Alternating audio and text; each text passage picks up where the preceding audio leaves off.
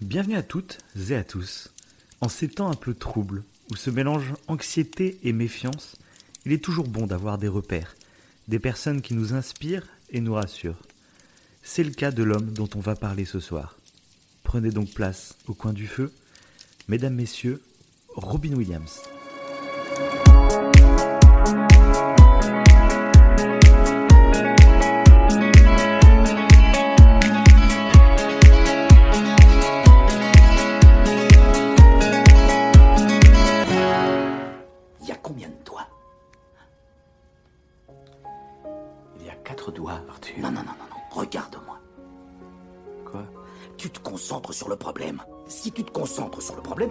La solution. Ne reste pas collé sur le problème, regarde-moi. Tu vois combien de doigts? Huit Huit? Oh, huit C'est bien huit, c'est la bonne réponse. Tâche de voir ce que personne ne voit. Vois ce que les autres choisissent de ne pas voir par peur, conformisme et paresse mentale. Change ton regard sur le monde, découvre-le. Oui, la vérité c'est que tu es bien parti. Si tu n'avais pas regardé plus loin que le drôle de vieillard malade, tu ne serais jamais venu me voir. Bonjour, bonsoir, je suis Davin, il est Wivo, et ce soir, dans cette période un peu morose, un peu sombre, on a décidé d'éclairer une petite lumière et de vous parler de deux films et d'un acteur ultra positif. Voilà. Monsieur Wivo, est-ce que ça va? Ne te plains pas de l'obscurité. Répand la lumière. Ça va très bien. Ça va très bien. ouais, ça va très, Tu très m'as bien. fait flipper, on aurait dit un mec dans une secte. tu. Ouais, faut que Je t'imaginais là avec, euh, avec une sorte Des de bougies. bougie devant la tête et une capuche. Ouais, c'est une nouvelle secte je viens d'inventer, la secte posi- positive attitude. Ouais, c'est Laurie qui fait partie du. ouais, j'avais encore le ton Des du- membres. de l'aurore show. J'avais encore le ton de l'aurore show. Ça va, ouais. que je sorte de l'aurore Ça va, donc oui, c'est exactement ça. Heureusement que tu parles de ce Horror Show qui, qui a fait naître une folie sur les, sur les internets. Une folie complètement dingue. Margaret Hiel était en top tweet monde pendant 15 jours d'affilée. C'était hallucinant quand même. Bah, c'est bon, là. je tiens à le dire. L'hashtag a été créé. Mais le film est lancé. Ouais. Le film est en tournage. Margaret Hiel, ça y est. C'est bon, le film est. Ouais, ouais. Bah, c'est tourné. C'est euh, tourné déjà en 15 jours. Et, ouais. Et du coup, c'est euh, Pierce Brosnan qui, qui a le rôle Ah, c'est incroyable. C'est incroyable. Pierce Brosnan. Le mec il craque complet, tu sais. ah, c'est beau, c'est beau. Non, donc. euh, Non, non, bah voilà. Donc, on vous a fait. Dernièrement, on était un peu glauque, hein, je trouve, quand même. À part cette émission sur les jeux vidéo. Euh, sinon, on a fait plein d'émissions euh, Ouais, c'est vrai. assez, assez dark. Ouais, ouais. Tout à fait, ouais. Et en plus, bah. Comme l'ambiance en ce moment est un peu, euh, il faut le dire, tristounette, hein, toute toute l'année c'est très 2020. euh, on essaye de pas trop en parler dans nos podcasts parce qu'on veut avant tout vous changer les idées. On n'est pas là pour. euh, vous- on en entend assez parler. Ouais, toutes c'est- exactement ce que j'allais dire. l'actualité. Ouais. Donc euh, nous, on n'est pas du tout là pour ça. Mais du coup, on s'est dit, bon, bah, par contre, euh, c'est bon, là, on a fait beaucoup de dark. Là, maintenant, on va faire du positif. Et moi, directement, dès que je pense positive, eh ben, je pense à Robin Williams. Magnifique. C'est, pour moi, c'est la bienveillance. Donc je parle, bien entendu, du personnage Robin Williams. Je, on va pas rentrer en détail dans sa vie. Oui. Parce qu'il a une vie beaucoup plus nuancée, beaucoup plus sombre à certains moments. Mais bien entendu, moi je parle de- du rayon de soleil qu'il est dans, dans la majorité de ses films. Euh, et dont deux qu'on va vous parler aujourd'hui. Ces deux films, euh, depuis le début du podcast, moi j'ai envie de vous en parler. Euh, tu te rappelles, je, te disais, moi ces deux films, faut que tu les vois absolument, parce qu'on va faire une émission, c'est sûr. Ouais, dont un que j'avais jamais vu d'ailleurs. Donc, euh, Ouais, très- bah, ouais, bah oui, voilà, c'est très bonne découverte, hein. évidemment. Parce qu'il est quand même assez C'est clair. culti- cultissime. Mais bon, voilà. Ouais, et puis bah moi du coup c'est vraiment deux films. On en avait parlé euh, quand on avait fait Interstellar. Euh, je t'avais, je t'avais expliqué qu'il y a des films qui changent ta vie. Ouais, tout à fait. qui ouais. vraiment, euh, moi, Interstellar, c'était tout le côté euh, bah, astronomie et science que ce film Interstellar m'a poussé à vraiment me renseigner sur le sujet. Et moi, aujourd'hui, euh, pas, je suis pas scientifique ou quoi, mais j'ai vraiment une connaissance euh, que j'ai acquise euh, en, en me renseignant par moi-même, Mhm. totalement en euh, autodidacte, sur ce sujet-là en particulier. C'est grâce à Interstellar et c'est vraiment une passion qui est née après ce film. Donc voilà, moi je trouve qu'il y a vraiment des films qui changent ta vie. Ouais. Et ces deux films, très clairement, parce que je les ai revus du coup cette semaine pour bien me remettre dans le bain, mais c'est des films que je regarde vraiment régulièrement. Euh, je pense que je dois me les faire une fois par an depuis euh, il y a peut-être 10 ans, tu vois. Ouais. Il y en a un, c'est sûr que c'est au moins 10 ans. Euh, parce que hier j'ai regardé donc euh, le film et à un moment il y a une scène avec des ballons partout dans une pièce pour un anniversaire, des ballons de Ok. ces baudruches. Non, ça, c'est- tu, Et je tu- me tu rappelle- confonds avec le film Ça, le, le clown. Oui, bah, je me rappelle qu'un jour, bah, je m'étais mis dans une bouche d'égout avec un ballon rouge. et j'attendais, j'attendais des enfants. non, mais je me En fait, quand j'ai, quand j'ai revu cette scène, eh ben, je me suis rappelé que ça, je l'avais fait à une ex Ouais. euh, pour son anniversaire. J'avais rempli une pièce de ballon. Voilà. Et je me rappelle Ah, à l'époque j'avais fait ça, euh, j'avais fait ça par rapport à Dr Patch. Parce que oui, voilà, le, le nom est lâché. Ah, Alors que ça mince, va- mince. Ah non, je sais même pas si ça a été indiqué dans le titre. Est-ce qu'on va parler de Robbie Williams Il y aura peut-être une vignette. Enfin bon, voilà, on va, on va vous le dire. On va vous parler aujourd'hui de Robin Williams et plus particulièrement de deux films. C'est peut-être pas ces deux meilleurs, c'est selon les goûts, hein, mais moi c'est vraiment deux films qui m'ont marqué. C'est Dr Patch ou Patch Adams en, version internationale, dirons-nous, et euh, Le Cercle des poètes disparus ou Dead Poet Society Oui. en version internationale encore une fois. Alors, Ah, c'est, donc on voilà, est, c'est on est jovial. films-. On sent que c'est des films je- positifs. hein, parce que on est Ah jovial, bah, je trouve. mais- but. Ah bah là, c'est le but euh, de l'émission. Là, c'est- là, c'est- c'est c'est- que de la bonne humeur, c'est c'est que de l'amour aujourd'hui. Magnifique. Mais tu vois, il y a un truc où je te rejoins, euh, clairement, c'est euh, tu faisais la comparaison avec Interstellar et c'est c'est bien parce que euh, par rapport à Interstellar qui euh, moi aussi m'a poussé à m'intéresser à l'astrophysique et tout, là pour le coup, le fait de voir euh, et de revoir pour l'un de ces deux films, donc c'est le cercle des poètes disparus donc que je n'avais jamais vu. Dr Patch par contre je, je l'avais déjà vu mais il y a longtemps. Et le fait de voir les deux, en plus, je trouve qu'ils sont, ils sont facilement associables les deux ensemble. Je trouve que c'est intéressant de les associer tous les deux. Et, euh, et du coup, ça m'a. Ah, même moi, je te l'avais dit, en fait, euh, Ouais. regarde, les, euh, regarde, commence par le cercle des poètes disparus Ouais. et fais Dr Patch ensuite. Parce que Et limite, ça pourrait être euh, une suite, en fait, Dr Ah bah, Patch. carrément. Carrément, ouais. Ça pourrait coller, c'est un peu le même personnage Mhm. et ça colle en fait. Bah, D'ailleurs, si vous. Après, ce n'est pas du tout le cas, hein, mais Oui, c'est ça. Mais d'ailleurs, si vous les avez pas vus l'un comme l'autre des films, on vous conseille ju- justement cet ordre-là que tu m'avais conseillé, parce que je trouve que ça, ça s'y prête parfaitement.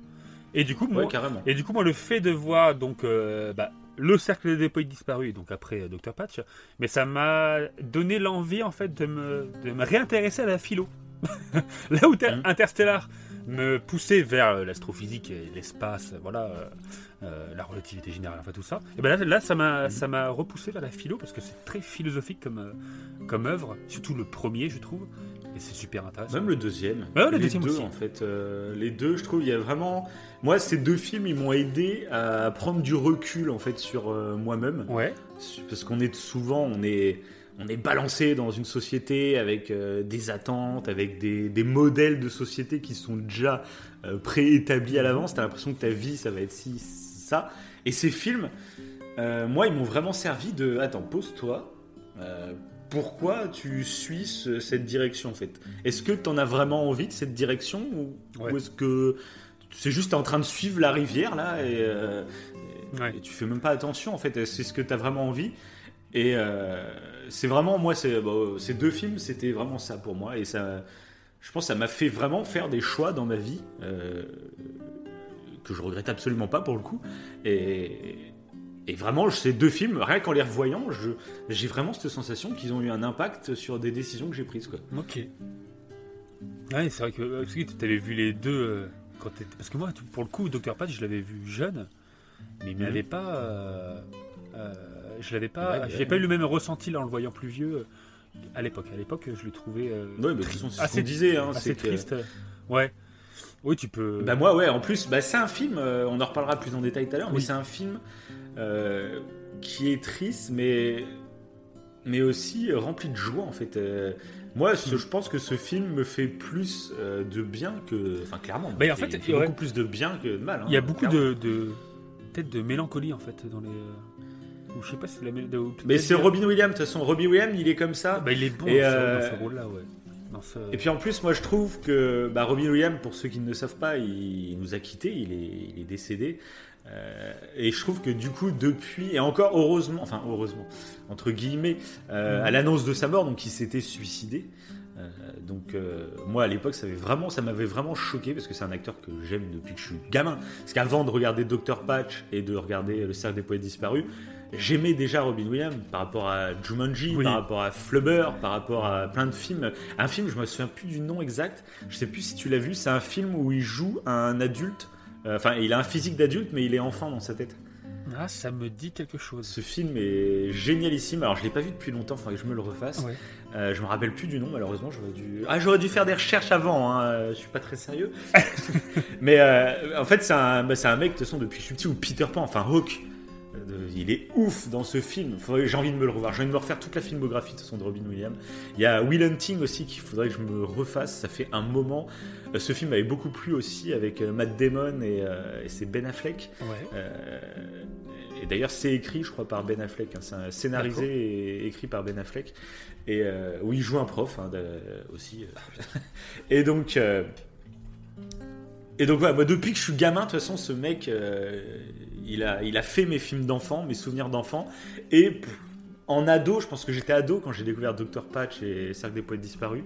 Et il a fait euh, ma vie d'adulte future aussi, je pense, tu vois. Donc quand j'ai appris qu'il s'était suicidé, c'est ça vraiment ça m'a marqué parce que dans ces films et c'est toujours comme ça c'est un peu le clown triste comme tu Oui. disais euh, quand on en parlait un peu avant Mhm. c'est un peu le clown triste tu c'est donc dans ses rôles dans ses personnages hein. je parle pas de, de l'homme je parle Oui, vraiment tout de, à fait, ouais. des rôles dans ces films hein, vraiment qu'on soit clair et mais je trouve que c'est un personnage euh, super bienveillant moi j'aime beaucoup de toute façon je l'avais déjà dit dans une émission je me rappelle plus laquelle mais j'aime beaucoup les personnages de gentils avec des gens qui sont juste gentils. Alors des fois, il y en a qui pourraient trouver ça niais, etc. Je peux l'entendre, même si, bon, bah, moi, je, je suis pas d'accord. Et justement, moi, c'est cette gentillesse quasi pure et désintéressée, euh, j'adore, j'adore. Mhm. Et, euh, et donc, voilà, quand... Mais tu sentais toujours qu'il y avait cette forme, ouais, comme tu dis, de mélancolie en lui. Il a toujours... euh, il sourit, mais en même temps, ses yeux... euh, T'as l'impression qu'il pense à des trucs. Et c'est ce que j'adore dans cet acteur, mais quand j'ai appris du coup qu'il s'était suicidé, ah putain, je me suis dit merde, c'est limite la, la fiction qui devient réalité, tu Ouais. vois.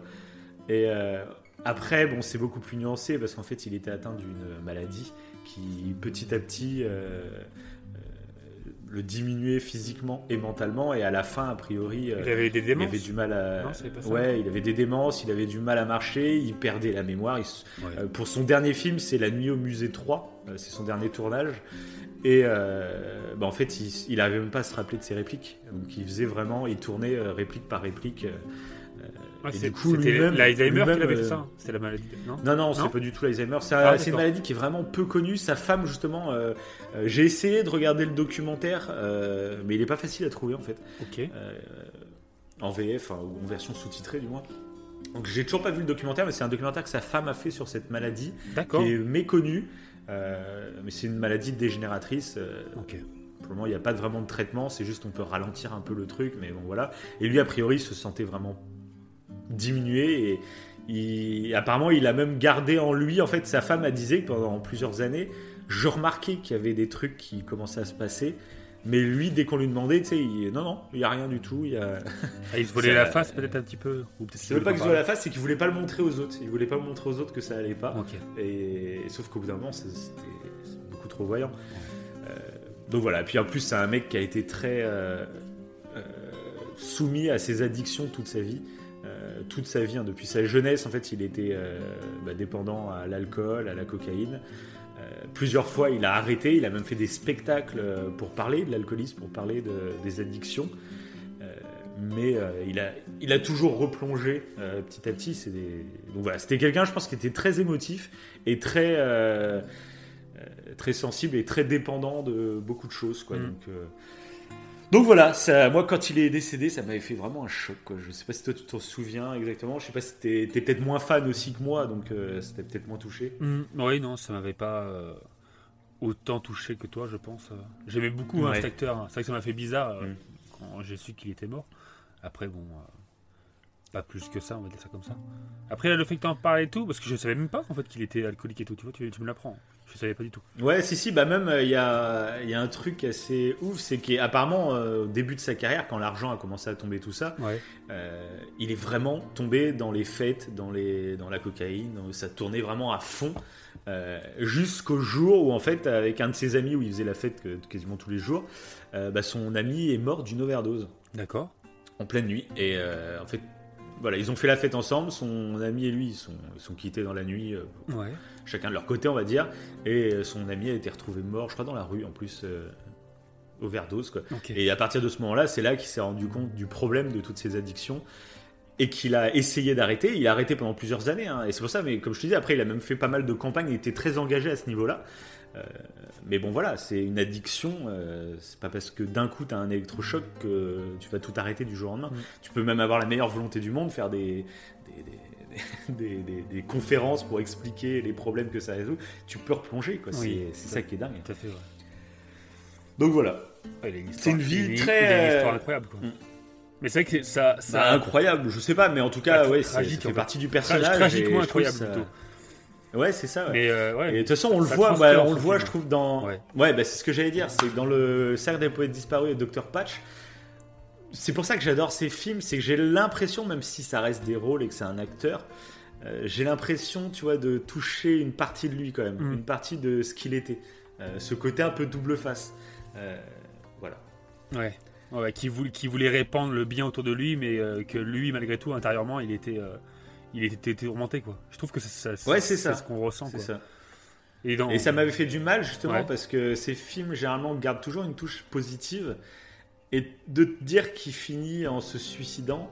euh, alors du coup après on a découvert qu'il y avait la maladie tout ça donc ça nuance un peu. Oui. Mais c'est comme si euh, ce personnage que tu as soutenu pendant des années, au dernier moment, il lâche. Finalement, il se fait avoir. Enfin, il se fait. euh, c'est la maladie, on va dire, l'addiction, la maladie qui finissent par le rattraper, tu vois. Ouais. Donc c'est pour ça que ça m'avait vraiment touché à l'époque parce que c'était comme un modèle, euh, quelqu'un qui euh, qui veut s'en sortir et qui a des bonnes valeurs, tout ça, et qu'à la fin, finalement, il se fait quand même rattraper comme tout le monde, tu vois. Ouais. Et il y avait ça qui m'avait touché aussi à l'époque, quoi. Bon. Voilà, on va, on va commencer à parler des films parce que là, Ah ouais, parce que là, c'est c'est pas du tout positif. hein. J'ai envie de pleurer. Donc c'est C'est génial. c'est ça. Ok, ouais. Non, Donc. Euh, bah donc on va vous parler donc euh, du cercle des poètes disparus et euh, de Dr Patch. Ces deux films que j'adore par leur positivité. Oui. Mais aussi, je trouve, c'est des films qui peuvent paraître au premier regard assez, euh, comment dire, euh, Ni- assez pas moralisateur. Ah non, pas- vie. Non, euh, en fait, c'est que je ne trouve absolument plus le mot. hein. Euh, c'est la différence de nuancer, tu vois. Manichéen Ah, toi, toi, toi non plus, tu ne trouves pas le mot. C'est ça Euh, ouais. En gros, ils sont beaucoup plus nuancés que ce qu'on pourrait croire au premier abord, je trouve. Oui, Euh, d'accord. Parce qu'ils nous présentent une façon de voir la vie euh, différente, qui est au début, on pourrait croire que c'est un peu moralisateur, c'est pour dire ah, c'est comme ça qu'on fait. Et finalement, je trouve que les deux films euh, sont plus nuancés et t'apportent l'explication pourquoi euh, c'est comme ça que ça fonctionne. Mhm. Euh, toi, t'arrives, t'arrives avec ta nouvelle façon de penser, mais euh, on t'explique aussi pourquoi c'est un truc établi depuis des siècles. je comprends. Et ça, je trouve ça super fait, ouais. intéressant. Ouais, ouais, ok, ouais. Ouais. Je vois ce que tu veux dire. Donc on va en venir plus, un peu plus en Ouais. détail, hein, bien entendu. Non, non, c'est bon. Je vois ce que tu veux dire. On peut, on peut faire la suite. C'est bon Ok. Eh ben bonne soirée à tous. euh, ce- Mais qui c'est la blague qu'on, c'est la blague qu'on fait le plus dans le podcast. On va faire un best-of hein, de, de à chaque fois de. Un best-of de nos nos. euh, on arrête l'émission euh, inopinément. C'est ça. Donc on va commencer par le cercle des poètes disparus, on va faire un peu dans l'ordre. Donc bien sûr, comme d'habitude, vous nous connaissez, là on a fait, on va dire sans spoil, hein. Ouais. c'est assez beau, sans spoil. Oui. Euh, maintenant on va débuter, euh, on n'aime pas se restreindre à... Attention, je vais pas dire ça parce que je risque de spoiler tel ou tel truc.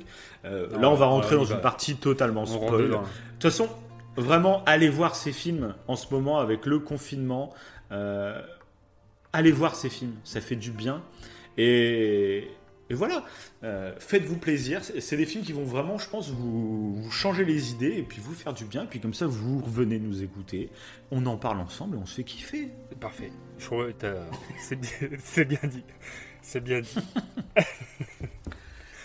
Donc, le cercle des poètes disparus. Donc, est-ce que tu voudrais nous résumer rapidement l'histoire? Ah Merci de me donner cette lourde tâche. Non, ok, ça. J'avais pas du tout Le mec ne veut rien, rien foutre. hein. Non, non, moi je suis posé dans mon canapé. Mais C'est toi qui euh, parle. tu discutes et... Et- moi je dis des, je rigole de temps en temps. C'est ça, moi j'écoute et. euh, Non, bon, ok. Donc on commence déjà avec une école qui semble, qui semble ultra rigide. C'est le premier truc qui m'a marqué dès le départ. Ça semble Ouais. ultra rigide, ultra euh, autoritaire, Bah, hyper, Autoritaire, hyper ouais, strict. c'est ça. Ouais. Ouais, voilà, hyper strict. une, c'est une école privée de toute façon un peu, un peu bourge, on va dire. Tout à fait, ouais, tout à fait. On le voit dès le départ, de toute façon, avec leur slogan euh, tradition, honneur, excellence. Où le mec qui te parle, euh, on dirait une dictature presque, euh, quand le mec parle au tout début. Donc Oui, tu dis, clair. oula, ok, c'est quoi C'est une université, euh, il me semble plus précisément. Et, euh, et tu te dis, oula, ok, ça va être, ça, ça- ça- ça va être chaud, quoi. Et t'as ce, euh, ce petit professeur Keating, qui est donc euh, Robin Williams, euh, qui va arriver et qui lui va être un peu euh, le prof, un peu, je dirais, de mon point de vue, un peu rêvé, parce qu'il sera totalement différent de tous les autres profs. Il sera beaucoup plus libre dans sa façon de faire, beaucoup plus dans la créativité, beaucoup moins euh, scolaire, on pourrait dire ça comme ça, oui, beaucoup moins scolaire. Mhm. Et, euh, et du coup, ce qu'il va faire, qu'il va réussir un peu à changer la mentalité de ses élèves. Et c'est ça que j'ai trouvé super intéressant. Bon, après, je pas, Mhm. je résume pas en détail le Non, film. mais c'est très bien. mais voilà. Très gros, beau résumé. c'est ça. Merci, merci. Donc c'est un film qui est sorti donc le 17 janvier 1990. Le réalisateur c'est Peter Weir et Tom Schulman au scénario. Voilà, ces petites précisions comme ça. Euh, donc donc euh, donc voilà. Mais il était pas Euh, ça. T'es sûr que c'était en 90 C'était pas en 89 Exactement. Non. Non? Après, il est peut-être euh, sorti Ouais, aux parce que- USA un peu, mais ne, ne viens pas brouiller mes, fiches. Excuse-moi, excuse-moi, excuse-moi. Et Parce que moi, en plus, à la base, je pensais que ce film était tiré d'un livre. Euh, mais en fait, En c'est fait, c'est l'inverse. et c'est l'inverse, ouais. C'était la petite surprise que j'ai eue. En fait, le livre rare, est sorti c'est vrai, après. ouais. Euh, Mhm. bon, voilà, petite anecdote. euh, voilà, voilà. Ouais, ouais, non, mais c'est- cool. Et donc, toi, bah, la première remarque que tu avais fait, c'est que le film avait un peu vieilli. Oui, C'est un truc Oui, que tu as fait. remarqué, et, et je t'avoue qu'en revoyant, euh, je vous le conseille de pas vous le faire en VF, parce que je trouve la VF. euh, nous, on est des, on adore euh, beaucoup de VF. hein. Vraiment, nous, on n'est pas des, Mhm, des, gars sectaires sur ah non, faut regarder tous les films en VO, euh, euh, sinon c'est sacrilège. Non, non, nous, on trouve qu'il y a des VF qui sont excellentes. On vous en a parlé dans The Last of Us. Mhm. On en a parlé dans, dans plein d'autres œuvres. Euh, donc nous, il n'y a pas de souci. Par contre, je trouve que la VF de ce film en particulier, désolé pour les acteurs de doublage ou quoi, je sais pas comment ça s'est passé, mais je la trouve relativement catastrophique, Mhm. très vieillotte. Euh, c'est beaucoup de doubleurs. euh, genre, j'ai reconnu le mec qui faisait le doublage de Tintin. Tu te rappelles la série animée Ok. qu'on regardait quand on était petit Ouais. et ben il y a un des, un des étudiants, c'est cette VF, et waouh, j'ai fait, ah ouais, ça- là on repart euh, dans les années euh, 80. quoi. et, euh, et du coup, je la trouve vraiment moyenne, et puis en plus, euh, bah, la VF de Robin Williams, que j'adore, Bah, c'est- Euh, oui. et ben c'est pas la, c'est pas la bonne. ouais, voilà, Enfin, c'est c'est, c'est- pas encore le bon acteur, tu vois. Donc, euh, Ouais, moi, ça m'a fait bizarre, hein, pour le coup. Au tout début du film, ça m'a fait bizarre. bah, c'est pour ça, moi, ce film, je le conseille vraiment euh, En de VO. le regarder en VO. VO STFR, bien sûr, Oui. mais voilà, moi c'est. Ah ouais, je te rejoins. C'est ouais, je sais pas pourquoi parce que finalement euh, Dr Patch est sorti euh, il est pas sorti euh, 20 ans plus tard, tu vois. Ouais. Et, euh, et là euh, là il y a aucun souci niveau euh, sentiment vieillot, il y, a- il y en a pas. Mais bon, c'est Mhm. comme ça, c'est la vie. donc euh, donc oui, ce film, donc on découvre ce professeur monsieur Keating Mhm. et donc, euh, il va nous, il va, il va arriver. Déjà oui, comme tu dis, c'est un peu le prof rêvé. Euh, tout simplement déjà, nous on adore ça. On l'a- dit dans plein d'émissions, mais on adore les gens passionnés. Et on trouve, alors c'est notre avis, on trouve que même dans l'éducation, c'est important, je pense que pour faire apprendre quelque chose à quelqu'un, il faut soi-même avoir envie, tu vois, de transmettre. Ouais. Ah, vrai. Donc là, on voit vraiment, on voit vraiment le contraste avec cette école très stricte, très autoritaire. Ouais, où Et tu lui sens qui arrive qu'il y a une avec- pression en plus sur les élèves.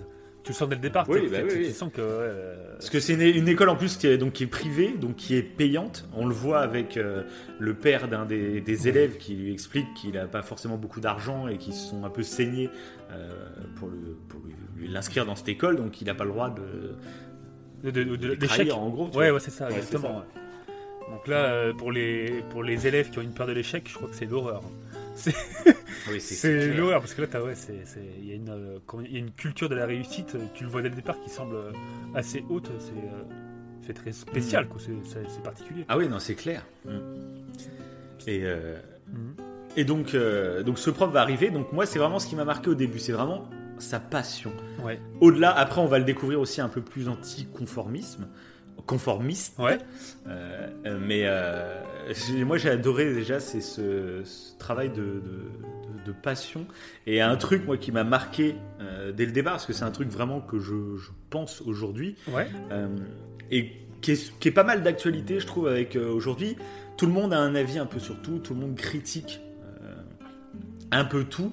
Et, et c'est sa première leçon d'ailleurs qu'il donne dans, dans le, dans le cours, tu sais, quand il commence à lire un livre. Et oui. euh, et le bouquin explique. euh, euh, pour qu'une bonne pour qu'une poésie soit bonne, il faut alors petit 1, petit 2, petit 3. Il faut qu'elle respecte en gros des codes préétablis Oui. à l'avance. Et lui, il leur dit bah non, bah, ça déchiré, ça c'est n'importe quoi. La poésie, il n'y a pas de barème. C'est selon les personnes, c'est selon le ressenti, tu vois. Chacun peut avoir des, des- des- peut aimer, on peut aimer une œuvre qui ne plaît pas aux autres, par exemple, et et commencer à juger quelque chose euh, par rapport à des sortes de lois préétablies, c'est le pire truc en fait. Ouais. C'est la pire chose. Et là, on parle de poésie dans ce film, mais bien entendu que pour moi, ça, c'est vrai sur tout en fait, sur la musique, sur les films, sur les jeux vidéo, sur les livres, sur, sur tout, sur euh, l'art. Pour moi, c'est quelque chose, c'est du terme du ressenti. Et ça, je trouve, c'est tout le monde. Vous allez nous dire, oui, bah ça, on le sait, c'est le ressenti. Mais je pense que non, en fait, on est, il y a beaucoup de gens, on le remarque beaucoup, beaucoup de gens qui s'attardent tout le temps à relever les défauts d'une œuvre. Mhm. Et je trouve que pour moi, c'est pas la bonne façon de juger quelque chose. Euh, si tu es à la recherche de défauts, il n'y a aucune œuvre qui sera parfaite. hein. De toute façon, euh, c'est impossible de faire quelque chose de parfait. Euh, chacun arrivera à trouver des défauts, tu vois. Et du coup, faut vraiment, pour moi, aller voir une œuvre, euh, découvrir une œuvre en étant, en ayant envie de la découvrir déjà. Et, euh, et en plus en étant positif, en essayant justement de, de ressentir des choses et de trouver le positif dans, dans ces œuvres. Donc ça, vous le savez, c'est vraiment euh, quelque chose qui nous anime. Ouais. C'est pour ça qu'on a fait ce podcast. euh. Et euh, ouais, et par rapport à ce que tu dis là, c'est, je trouve que c'est un peu le cas quand les gens, quand les personnes en fait vont critiquer une œuvre, il y a comme une sorte justement de conformisme à critiquer une œuvre parce qu'on on va retrouver les mêmes critiques négatives. euh, presque ça va devenir une communauté de personnes qui vont critiquer les mêmes choses négatives. Alors que Ouais, quand bah tu vas relever les critiques positives, euh, bon ça c'est mon opinion évidemment, mais j'ai l'impression que Mhm. c'est beaucoup plus euh, aléatoire les critiques positives et chacun, il y aura beaucoup plus de différences et de nuances sur les Mhm. critiques positives que plutôt sur les critiques négatives. Tu vois ce que je veux dire? Et je trouve que je pense Ah qu'il oui, y, a- y un conformisme justement à faire des critiques négatives sur une œuvre. Alors quand euh, quand tu vas quand tu vas avoir une, euh, une critique positive sur je sais pas euh, sur, une- sur- Game of Thrones par exemple qui a fait euh, polémique, et bah du coup tu sais que tu vas peut-être te mettre en opposition avec pas mal de personnes qui ont détesté le, la fin de la, la- la- la- la série par exemple. Ouais, bien sûr. Mais il faut pas se Mais conformer. de toute façon, il y a ce côté, on, on le voit souvent, c'est que de toute façon, c'est quand tu critiques négativement, Mhm. c'est comme si tu faisais preuve d'intelligence. Ah, tu remarques des défauts, tu remarques des trucs. Ouais. Et pour certains, c'est une preuve d'intelligence. Et moi, j'invite beaucoup de monde à prendre du recul par rapport à ça. Et au contraire, euh, d'essayer de trouver des points positifs, de voir les- une œuvre par le prisme positif. C'est tout aussi dur, en fait, finalement. Je dirais même que c'est même peut-être plus compliqué. Euh, Mhm. Mais je trouve que vraiment, parce que souvent, c'est En fait, c'est rageant de voir ça. On en a parlé déjà dans pas mal d'émissions, hein, mais Oui, euh, oui, parce que tout- toute l'origine de notre podcast. Ouais, c'est vraiment l'origine de notre podcast. C'est pour ça que moi, ce, bah, vous voyez que ces films m'ont influencé. Parce que je pense que même ne- ce podcast est né grâce à ces deux films. Mm. Euh, c'est vraiment cette envie de, de voir le positif dans beaucoup de choses. Ça veut pas dire qu'on aime tout, bien entendu. euh, mais Non. juste, on n'en parle pas, finalement. Ouais, c'est ça. Tout à fait. Ouais, c'est bah, c'est vrai. hein. C'est ça.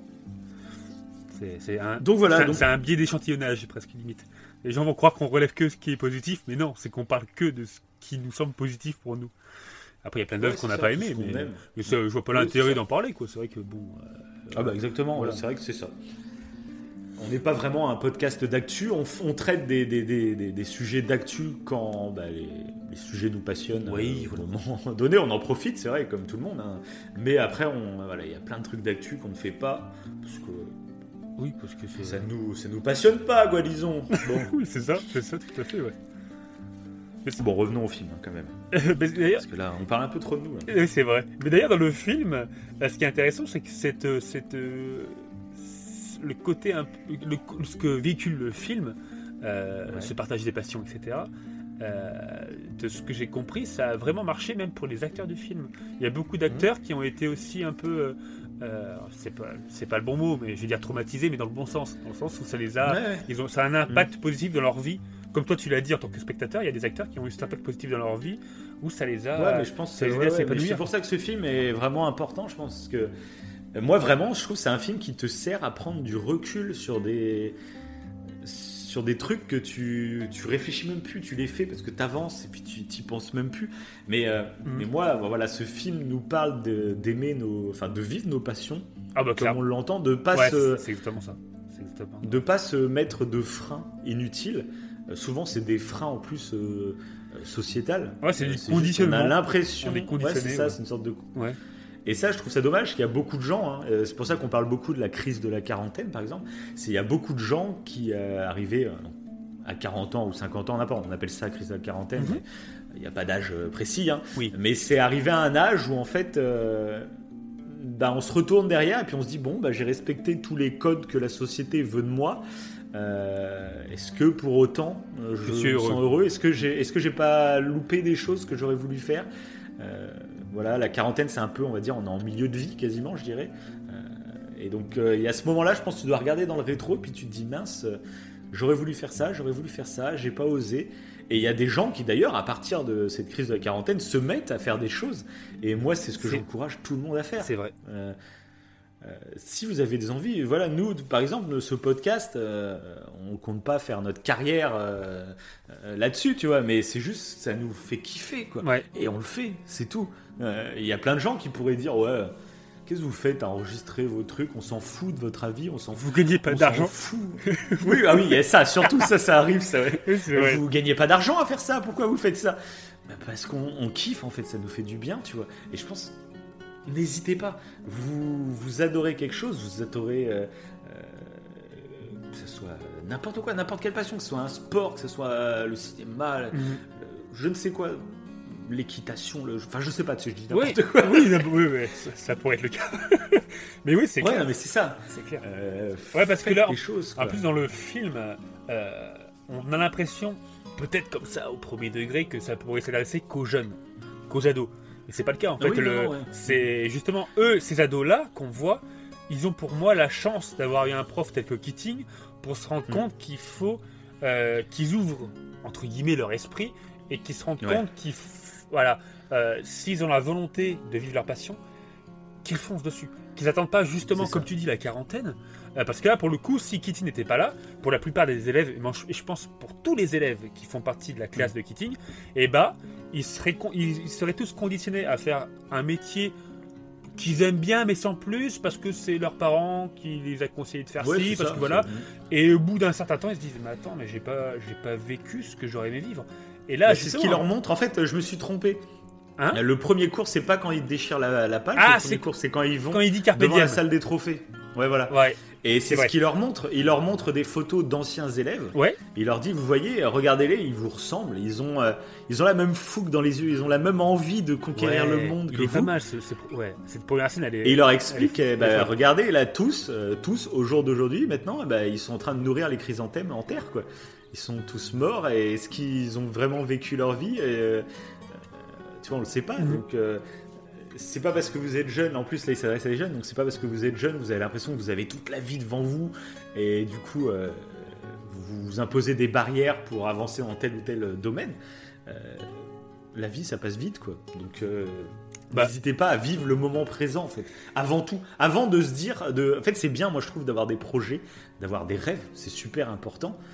Mais je trouve qu'il faut pas que ça, que ça vienne perturber le moment présent. Il faut que tu saches, il faut pas arrêter de se projeter en se disant bon, il faut que bon, je vais galérer pendant tant d'années, euh, mais c'est parce que comme ça plus tard, et ben j'aurai ci, j'aurai ça. Peut-être. Donc je vous invite bien sûr à ne pas genre arrêter vos études. Hein, c'est pas ce que je suis en train de dire, mais euh, n'hésitez pas. Enfin surtout essayez de vivre aussi le moment présent. C'est un juste milieu, je trouve, entre les deux euh, qu'il faut faire. Ouais, tout à fait. Mais Je pense que bah, c'est. euh, Mais d'ailleurs, euh, en plus, on- je pense qu'on en reparlera ça plus vers la fin du film, d'ailleurs, de ce que tu dis là. Qu'il y a un équilibre à faire justement entre, euh, entre ça, entre vivre ses passions et justement avoir une vie bien rangée, entre guillemets. Ce que, ce, Mhm. ce que, ce que les, les parents des élèves que- qui sont inscrits dans cette école, en fait, euh, bah, les parents, c'est ce qu'ils veulent en fait pour leurs enfants. C'est À la base, en plus, les parents, ils partent d'un bon sentiment. Ils font ça parce qu'ils ils pensent que pour, les, pour leurs Ah, enfants, c'est le, c'est le meilleur des choix. Qu'ils comprennent pas. Là, ils sont encore trop jeunes pour comprendre. Euh, Peut-être que c'est un peu sévère, mais quand ils seront plus vieux, ils vont nous remercier. Je vois plus les parents. Oui, de- bien voilà. Ah bien sûr. Ça- Et c'est ça délire. que je disais tout à l'heure, euh, que, que c'était des films qui étaient relativement nuancés. Parce que pendant toute une partie du film, Mhm. tu te dis, euh, bon, ce que le prof est en train de leur apprendre, c'est génial, il a totalement raison, blabla, euh, les, les autres profs, c'est tous des cons. Euh, À un moment du film, tu te le dis un peu, parce qu'ils sont très stricts, très, Oui, même les parents, tu vois. Mais justement, le film réussit par la nuance à te faire comprendre pourquoi bah, les parents agissent comme ça, pourquoi les profs Ouais. agissent comme ça. Et, euh, Ouais, et je trouve c'est super bien fait. Euh, on va, en- de toute façon, on peut le dire, on est en partie spoil. Mais Oui. moi, bah, toute l'histoire avec le père, euh, donc je me rappelle plus comment s'appelle l'élève exactement, mais bon, vous voyez l'élève qui veut faire le du leader, le leader du groupe, quoi. Oui, c'est celui qui fait du théâtre. Ouais, c'est ça. Ouais. Ouais, ouais, celui qui fait du théâtre. Euh, ce, le père au début, on le voit vraiment comme un, euh, comme un petit con euh, ultra strict, ultra autoritaire sur son fils. Euh, et, et on, on peut, ne- on est obligé de, on peut pas s'empêcher de, de le détester, tu vois. ouais, ouais, genre qui prend pas en compte le bonheur de son euh, enfant. C'est ça. Alors qu'en fait, si. exactement. Alors qu'en fait, si. Et puis oui, oui, c'est ça, parce qu'en fait, en plus, il y a la nuance qui arrive vers la moitié du film où on découvre, euh, parce qu'on, comme c'est une école privée qui a l'air de coûter cher, on se dit c'est tous des, des riches, tu vois. C'est ce sentiment un peu que t'as, tu vois. Ils sont Mhm. un peu tous riches, voilà. Et là, on découvre que non, le père n'est pas riche. Mhm. Et que justement, il s'est mis dans la merde pour payer des études à son fils. Ouais. Et là, du coup, ça donne toute une partie beaucoup plus humaine au père qu'on trouvait autoritaire et strict. Mais là, on se dit, ah merde, ah oui, c'est qu'il se fout dans la merde, donc il aime vraiment son fils. Euh, et juste, bah ouais, comme tu dis, il doit se dire dans sa tête, bon, mon fils. euh, c'est le mieux pour mon euh, fils. C'est ça. Euh, c'est le mieux pour mon fils. Et puis mon fils, il n'a pas encore l'âge, il n'est pas encore structuré mentalement, il sait pas tout ce qu'il veut. Et donc, euh, c'est à moi de le, le foutre dans un chemin. Et peu importe ce qu'il dit, il a tort pour le moment, il comprendra plus tard, comme tu disais. quoi. Ouais, ouais. Et, euh, et Joe, ça apporte cette nuance déjà, je trouve. Ouais. Puis bien sûr, bah, à Bah, la c'est fin. c'est totalement le- le- le- l'avis du doyen de, de- de- de cette université. Pour Ouais, lui, il pense sûr, que ouais. les élèves ne sont pas encore assez conscients pour, pour, pour choisir un peu leur vie et qu'il faut donc être strict et ils comprendront plus tard. C'est vraiment la devise du doyen. Et pour le coup, il- comme Mhm. euh, tu le dis là, mais c'est pas. Ce qui est là, c'est pas si, euh, si bête que ça. hein, parce qu'en plus, Ah quand. bah bien sûr, mais quand- moi, euh, moi, on n'est pas là, c'est comme on dit, on n'est pas là pour faire la morale ou je sais pas quoi, se dire c'est quelle voie qu'il faut suivre, tout, Tout ça. à fait, voilà. ça. Mais ce que je trouve intéressant et que ce soit pareil, c'est pareil dans Dr Patch, je trouve. C'est qu'en gros, ce film nous propose des façons de voir le monde. Et après, c'est toi qui pioches et qui fais euh, toi-même ta vie. Mais c'est bien d'avoir cet éventail de vision de la vie pour toi-même après piocher ce que tu as envie pour la tienne, en fait. Euh, et, euh, et après, c'est bien aussi de Bah. nuancer un peu les deux. voilà. Euh, c'est pas bien d'être dans un extrême ou l'autre, je Ben, pense. Et... Et- Ouais, bah, ça me fait penser à un, un événement. Avant, je pense, l'événement que tu allais, évoquer. Ouais. Les- Ouais, un, des événements les plus. Tu allais évoquer un des événements les plus dramatiques du film. Et il me semble. hein. Mais du coup, juste, juste oui. un peu avant, on le sent déjà un peu, c'est avec Dalton, le rebelle un peu du groupe. Euh, tu sais, bah, il, euh, euh, lui, il a, on dirait qu'il mord le truc à pleines dents. Il a compris un peu l'idée de Keating. Ok, il faut vivre l'instant présent. C'est là qu'il commence à créer le petit, bah, justement, le cercle des poètes disparus où ils se rejoignent dans la grotte et tout. Et lui, il va tellement aller loin dans cette idée de liberté qui va, il me semble qu'il va faire une, qui va écrire une, une lettre. Alors je sais plus ce qu'il fait. Il fait une, une grosse bêtise. Il va écrire. Bah oui, pour demander euh, Ouais. que l'école s'ouvre euh, aux femmes. En fait. Ouais, voilà, c'est ça, exactement, c'est ça. Mm. Et, euh, et du coup, le- pour moi, à ce moment-là, tu dis ah Dalton, il perd son sang-froid. Pour moi, il perdait son sang-froid. Il allait trop loin en fait. Et tu dis ça. et tu te poses la question. Après, tu dis bon, peut-être pas, parce qu'après, quand Keating vient le- voir Dalton, lui dit bon, t'es allé un peu loin, mais c'est vrai que dans le fond, c'est un peu drôle. Donc tu sais pas trop en fait si Keating il est euh, d'accord ou pas avec non, ça. Keating, euh, Keating, quand même, je trouve à ce moment-là, le. Bah, il le remet- explique. Qui... Oui, Oui, il le remet quand même un peu. euh, Ouais, il le remet un peu sur le droit chemin quand même, c'est vrai. Il lui fait Mhm. comprendre, c'est vrai qu'à ce moment-là, il fait comprendre quand même que non, les gars, les- être libre, c'est pas non plus ça, c'est euh, il y a quand même des limites. Et je trouve que c'était un- Ouais, intelligemment fait. Et du coup, je m'attendais pas du tout à la suite, Bien sûr. à la suite, donc avec justement celui qui fait du théâtre, quoi. Que, que, Ouais, exactement. voilà, ça part totalement parce que, enfin, c'était en plus ça partait tellement bien parce que du coup, il fait du théâtre, il fait, euh, il fait sa scène, il y a son père qui va le voir au théâtre. Ouais, et puis alors moi j'adore cette scène, c'est que on l'a vu dans mille films ce truc. euh, où euh, Ouais. contre l'avis de tous, le personnage va faire quelque chose que les gens autour de lui voulaient pas qu'il fasse. Mhm. Et au moment de la représentation, et ben la famille est là, l'observe, et puis à la fin du film, finalement, oh, t'as été génial, euh, t'as eu raison, et t'as l'impression que ça va partir là-dedans. Oh, T'as l'impression que le père, le père en arrivant dans le truc, Ah, il bah, va découvrir le talent de son fils et, euh, et genre il va pleurer de joie, il va dire ah t'étais magnifique, Oui, et ça, puis tout va c'est se ça. résoudre, ça va être une happy end géniale. Mais pas du tout. Et ça déjà c'est méga surprenant. Ouais, c'est vrai. Vraiment, Ouais, ouais, c'est surprenant de ouf. Et en plus, il tourne le truc, enfin, ça, ça va à l'extrême total parce que le, bah, le jeune euh, se sentant totalement bridé. En fait, c'est ça aussi qui est difficile, je pense, quand t'es quand t'es parent. C'est de trouver la bonne limite entre imposer des frontières à tes enfants. Parce Mhm. que, bah oui, euh, les enfants, des fois, ils font des.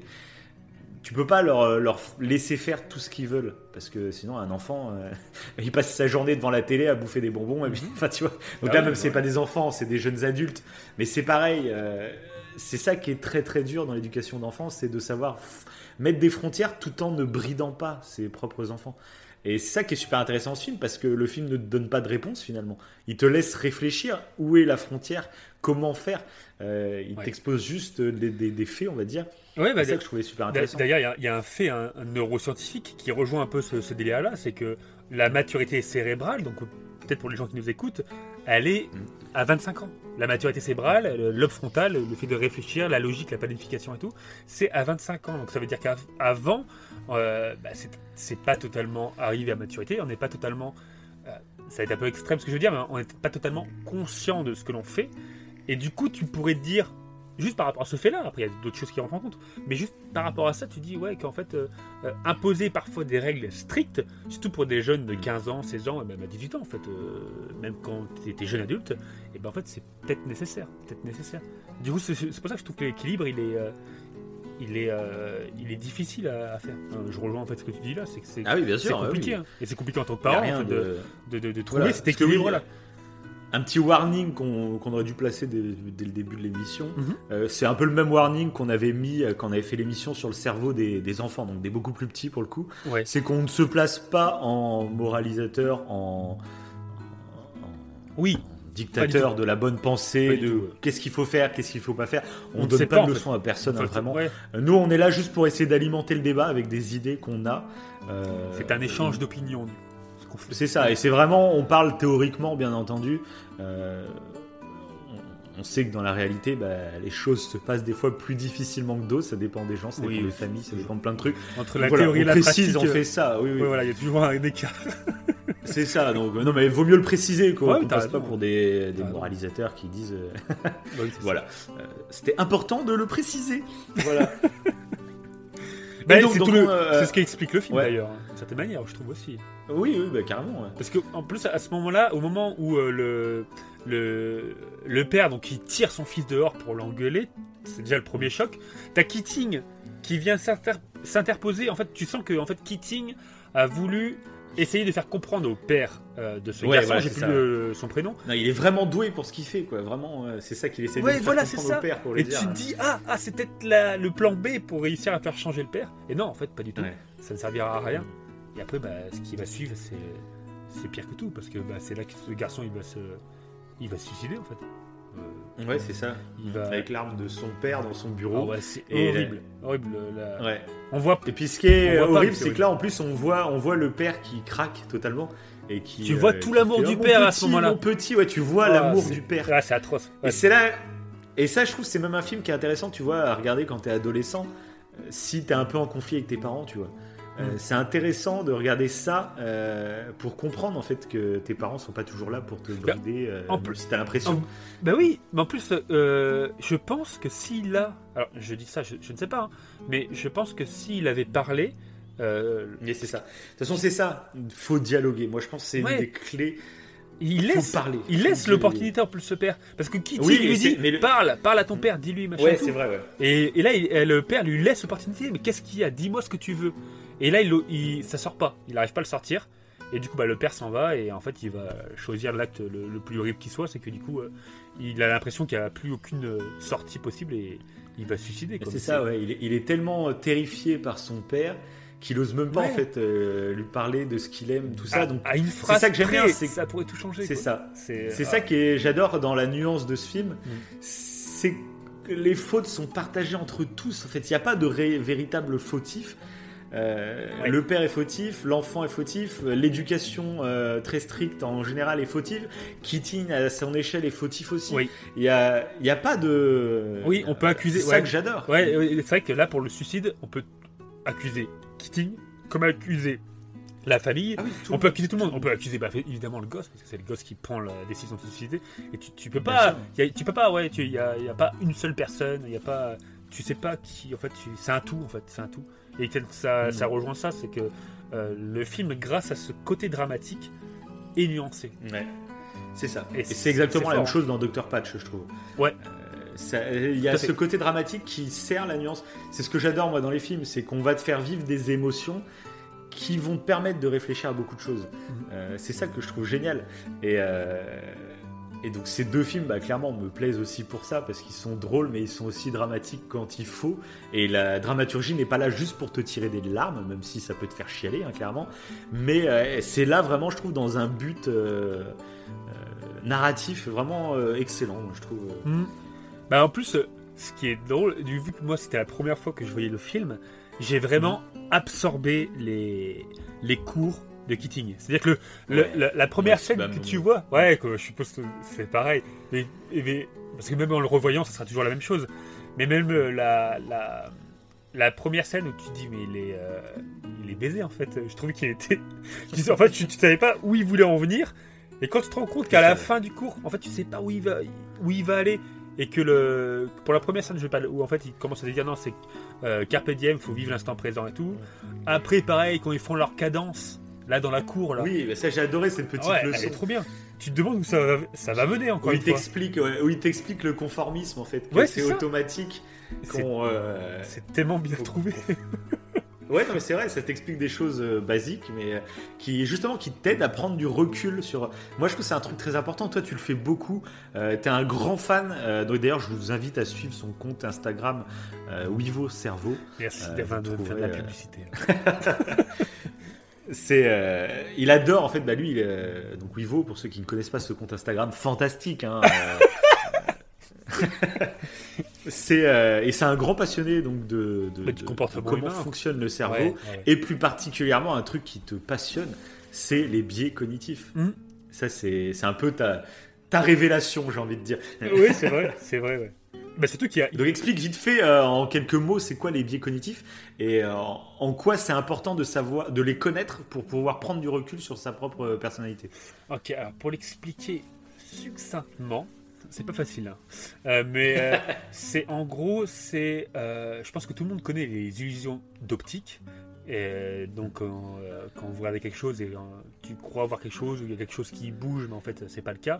Donc, c'est le cerveau qui crée cette illusion d'optique. Et euh, pour les biais cognitifs, c'est un peu la même chose. C'est des illusions sur notre mode de raisonnement. Donc, on n'en a pas conscience. C'est-à-dire qu'on va être. euh, euh, comment l'expliquer Ça va être une illusion cognitive. Alors, je sais pas si ça, ça va être clair pour les gens qui nous écoutent. Mais pour le coup, pour donner un, un- un exemple peut-être précis, euh, par exemple, notre cerveau, euh, pour donner un exemple vite fait, mais j'en avais déjà parlé, c'est que notre cerveau a- a- capte mieux ce qui est négatif que ce qui est positif, clairement. Donc là, on parle d'un podcast positif, mais notre cerveau a tendance à capter mieux ce qui est négatif. Peut-être Mm. l'hypothèse, c'est que c'est des raisons de survie. Euh, de Oui. tout autant, euh, De- voilà. On, Avec l'évolution. euh, voilà, c'est ça. On capte l'humain capte ce qui est négatif. Pourquoi? L'hypothèse, c'est que c'est justement euh, ce qui a permis de mieux survivre. Quand tu prends tout, Mm. tout ce qui est négatif, bah, du coup, tu fais attention et voilà. Bref, bon, maintenant, Mm. on a une époque où c'est plus, c'est plus aussi important qu'avant. Et du coup, on Et surtout, on vit une époque où euh, les médias, la télé, tout ça, les, les- oui, ils en profitent. même les films, Et- tout, en- le savent Ouais, et du coup Les en, pubs- en jouant là-dessus pour faire de l'audience. Tout à quoi. fait, la publicité, le, euh, le marketing, tout ça, ils, le savent parfaitement et ils jouent là-dessus. Donc on s'en rend pas compte. Mais genre pour un exemple tout bête, c'est que si vous avez une info positive, euh, un fait divers positif et un fait divers négatif, instinctivement vous allez cliquer sur le fait divers négatif, en moyenne évidemment. Mhm. Euh, Ah et oui, donc inconsciemment, on ne sait pas, on fait des choix inconsciemment vers certaines choses et il y a un nombre innombrable de, de biais cognitifs dont celui-là, dont celui-ci sur le d'ailleurs sur le conformisme, il y a eu euh, il y a eu une étude là-dessus euh, euh, où vous avez piégé une personne justement. Il y avait une personne dans une classe qui était donc piégée entre guillemets, c'était la personne testée, le cobaye, et dans le, le reste de la classe, donc admettons ils étaient 20, tu avais 19 élèves et un élève. Et Mhm. en fait les, le prof face à ses élèves, il posait une question, genre par exemple il disait euh, je sais pas le combien il y a d'angles sur un cube. Donc sur un cube, il y en a 8 d'angles. Voilà, si je ne me trompe pas, il y en a 8. Et donc le prof posait cette question aux élèves, et sauf que les élèves qui, euh, qui, jouaient, euh, qui jouaient un rôle disaient bah il y en a 4. Et la personne piégée, en moyenne, avait tendance. On voyait qu'elle réfléchissait. Mm. elle était là, elle faisait une tête bizarre, elle disait bah 4. À se conformer à la réponse Mm. du groupe. Et donc euh, voilà, ça, ça fait partie de, voilà, de, de- de ce qui m'intéresse on va dire, dans le comportement humain. Mais euh, c'est intéressant Ouais. parce que là, c'est le, là il, a, il a expliqué à la, à la- à la perfection euh, Keating avec l'exemple qu'il a donné. Mais ça, c'est- Ouais, c'est ça. Pour moi, les biais cognitifs, en gros, c'est des, des réactions instinctives du cerveau euh, qu'on a l'impression que c'est nous-mêmes, c'est notre libre Mhm. arbitre, tout ça qui décidons. Mais quand on prend du recul et qu'on analyse tous ces biais cognitifs, donc je vous invite à aller voir son compte Instagram Wivo Cerveau ou euh, d'aller sur internet de taper biais cognitifs, vous ouais. allez en découvrir euh, des dizaines. Ouais, et je trouve que c'est je intéressant. sais plus combien. Ouais, Oui, enfin, oui, voilà. oui, voilà. Ouais. C'est intéressant de, de se renseigner là-dessus parce qu'on se rend compte vraiment, hein, c'est très simple à les trouver, hein, vraiment, Mhm. et on se rend compte à quel point euh, nos vies sont facilement, on va dire, manipulables euh, sur plein de domaines. Et, euh, et je trouve que c'est super important Bah, à juste prendre du recul. Après, c'est pas tout le temps négatif, hein, bien entendu, mais c'est intéressant de- d'en prendre compte. Quoi. Bah, pour être peut-être plus clair, il y avait un, un- un bouquin que j'adore qui s'appelle Système 1, Système 2, et ils ont vulgarisé le truc en disant que du coup, on avait deux systèmes de pensée, un système qui était rapide, donc le cerveau, et un système qui était lent, notre conscience. Pourtant, on a l'impression que notre conscience est, est- est ultra rapide. Enfin, là, quand je parle, j'ai l'impression que Oui, c'est. bien sûr. ouais. Mais en fait, notre, le, c'est, ça, c'est le système lent. La conscience, c'est le système lent. Et le système rapide, c'est le cerveau qui a déjà fait une sélection des choses. En fait, il a déjà pris une partie des décisions avant qu'on on les conscientisait, qu'on les décide. Et ça paraît dingue dit comme ça, mais c'est justement euh, les biais cognitifs. C'est, voilà, c'est Voilà, justement l'intérêt de s'intéresser à ces biais cognitifs Voilà. pour vous vous rendrez compte vous-même. hein. De toute façon, c'est pas nous qui l'avons inventé ou qui le théorisons. Oui, tout à fait. Euh, allez vous renseigner là-dessus et vraiment on se rend compte, bah oui, c'est vrai que des fois j'agis comme ça, bah, ah oui, c'est pour ça que j'agis comme ça, et ben oui, c'est pas bête. C'est moi surtout Mm. à chaque fois que j'en lis, c'est ça, je me dis ça, je fais bah oui, exact. et le fait de le savoir, je trouve ça intéressant. Parce que des fois, euh, des fois on a tendance à avoir plein d'idées, que ce soit politique ou même euh, des idées euh, pour des choses vraiment banales hein, de la vie quotidienne, et on se rend compte à quel point finalement, on- est-ce que le libre arbitre existe? Voilà. Euh, Ah, mais c'est ouais, c'est Bon. c'est- c'est- c'est quelque chose de particulier. hein. Mais c'est vrai qu'on se rend compte qu'il faut savoir prendre du recul. C'est ça, c'est Clairement. ça, prendre du recul. Moi, je trouve que c'est un des trucs les plus importants sur ces deux films, c'est savoir prendre du recul sur soi-même. Ne jamais, euh, de toute façon, ne jamais trop être extrême dans quelque chose. Euh, à chaque fois que tu pars dans une idée extrême, pour moi, euh, c'est bien de juger avant tout euh, ce que ces idées te font faire comme acte. Et au moment où tu fais des actes qui. Ça peut basculer dans la haine, dans la violence par exemple. C'est intéressant à ce moment-là de savoir prendre du recul et te se dire est-ce que vraiment mes idées valent la peine euh, que j'utilise des actes pareils, tu vois? Euh, Ouais. Je trouve que c'est important de savoir prendre du recul Ah bah et se dire mince, euh, oh là, est-ce que je me fais pas. Je dénonce des gens par exemple qui me manipulent. Est-ce que moi je suis pas en train de me faire manipuler aussi? Parce que là on me pousse à faire des trucs quand même assez, euh, assez graves. Ouais. Je trouve que c'est assez important d'avoir ça et puis même de se dire, euh, par exemple, tu es convaincu d'une cause, peu importe laquelle. On n'est pas là pour débattre des idées politiques de chacun ou des idées euh, Mhm. sociétales ou je ne sais quoi, mais quand une idée, peu importe laquelle, te pousse à agir violemment, à détester un groupe de personnes, etc. euh, à un moment, je pense que c'est bien de prendre du recul pour se dire, je pense euh, bah, de tout mon être avoir raison dans mon combat, dans ma lutte. Je, je pense, j'y crois à fond. Mais à quel degré, à quel pourcentage de, de chance j'estime pouvoir me tromper, tu vois? C'est Oui. possible. On euh, on n'a pas tous les réponses ou quoi. Et de se dire, je suis en train de mener un combat très très dur, je, je- très violent. Et euh, mais il y a une- un pourcentage de chance qui fait que peut-être que je me trompe. Tout simplement, peut-être que j'ai tort, Mm. je, je n'ai pas la connaissance infuse et tout. Et je trouve que c'est important de savoir prendre ce recul et se dire ah merde, est-ce que voilà, si je me trompe, est-ce que ça vaut vraiment le coup ce que je suis en train de faire euh, par mes actes, tu vois? Ouais, ouais, ouais. Bah, je trouve, bah, pareil, c'est l'intérêt de, de ce, de ce film, c'est que ça t'apprend presque à philosopher un peu. À te Ouais, dire que voilà que l'autre camp, euh, ça serait intéressant de comprendre et de d'essayer de se mettre à la place de l'autre camp, de- comme on dit n'importe Ah, bien quelle chose, n'importe quoi.